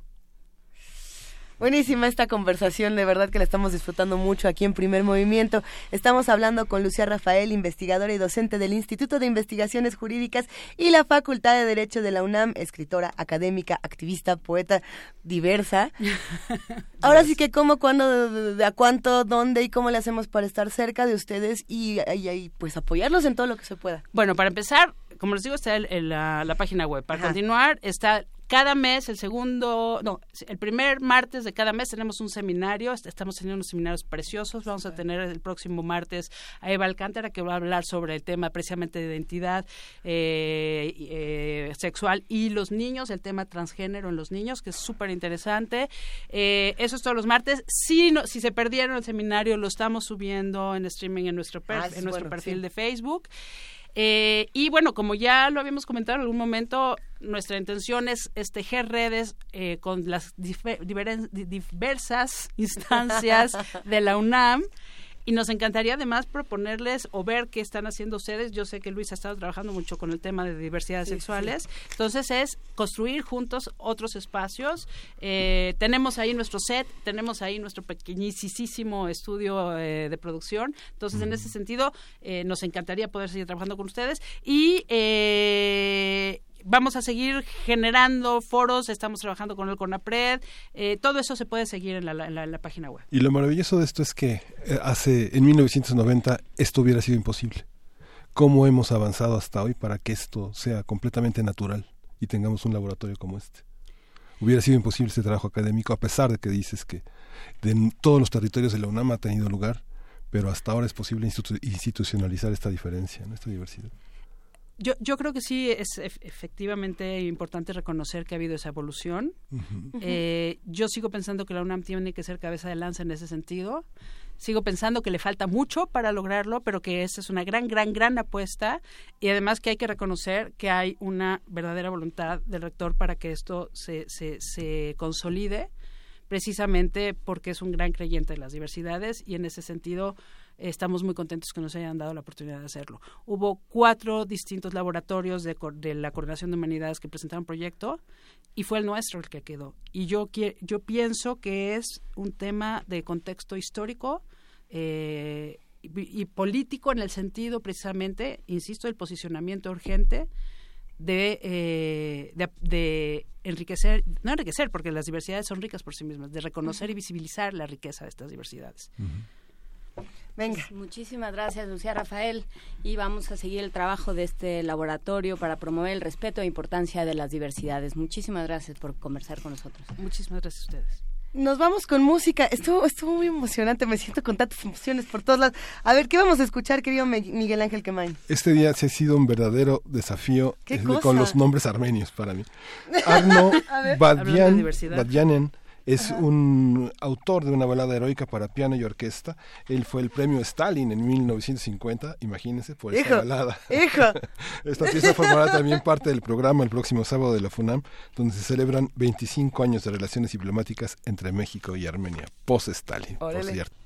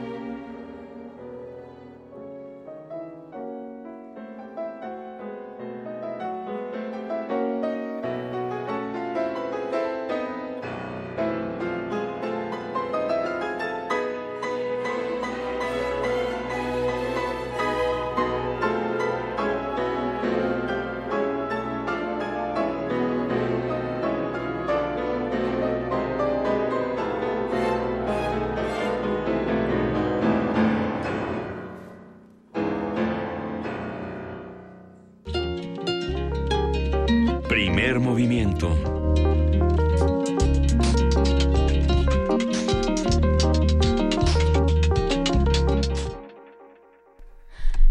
9 de la mañana con 56 minutos y ya Fernando Sansores nos envió en redes unas teselaciones en papel. origami. No, sí, Déjame mira, meto. la- eh, métete y ve la imagen que envía. Y sí, justamente son eh, composiciones, Ajá. son cuadrados eh, hechos de otros cuadrados más chicos y más grandes. Esta idea de que la realidad se puede dividir en pedazos más chiquitos, todos iguales, es, es muy bonita, sobre todo para los que hay. No es, no es bonita para quienes tienen esta, esta fobia que ya descubrimos que se llama tripofobia.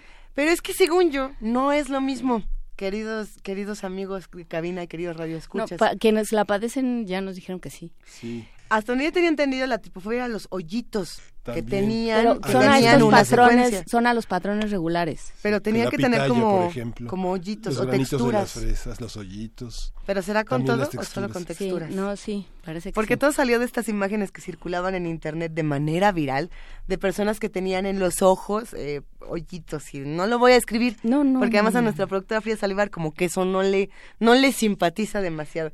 Pero qué belleza, este tema de las teselaciones estuvo dando Sí. rato.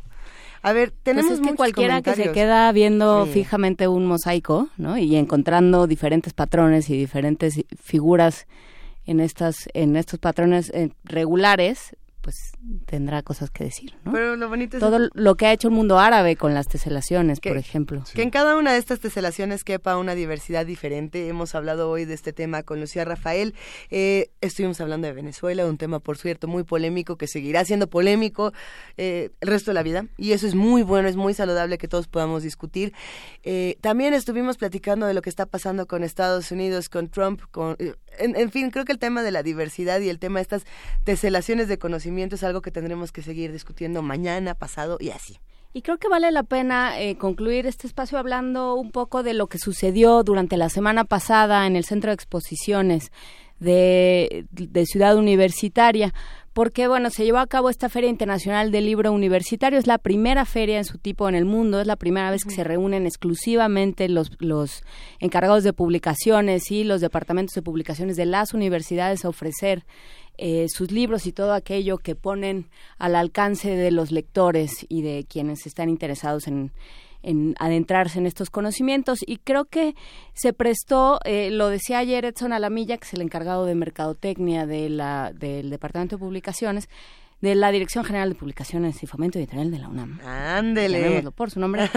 Eh, lo que decía es, en la mayoría de las ferias del libro lo que sucede es que hay eh, una autoridad que se pasea por los pasillos y que, eh, y, y que es como el, el rockstar de alguna manera, ¿no? El, escritor y tal. Y en, y en este tipo de actividades lo que sucedió fue que que era un diálogo, que era un lugar a donde los, los especialistas y los alumnos y los interesados en los temas iban a conversar unos con otros y a encontrarse con títulos con los que en general nunca se encuentran. Entonces creo que vale la pena eh, reconocer el esfuerzo de la Dirección General de Publicaciones, agradecer por supuesto a Javier Martínez, eh, quien, fue, quien fuera titular de, de, este, de esta dependencia cuando se creó el proyecto, yo creo que en buena medida se le debe a él y bueno, pues muchísimas gracias, ojalá que continúe este esfuerzo y bueno, pues va- valió muchísimo la pena y muchas gracias por dejar que Radio UNAM se acercara. a él.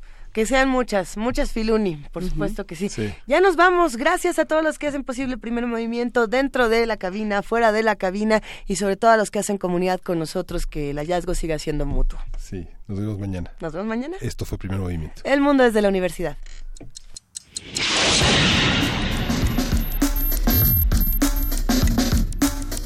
Radio UNAM presentó Primer movimiento. El mundo desde la universidad.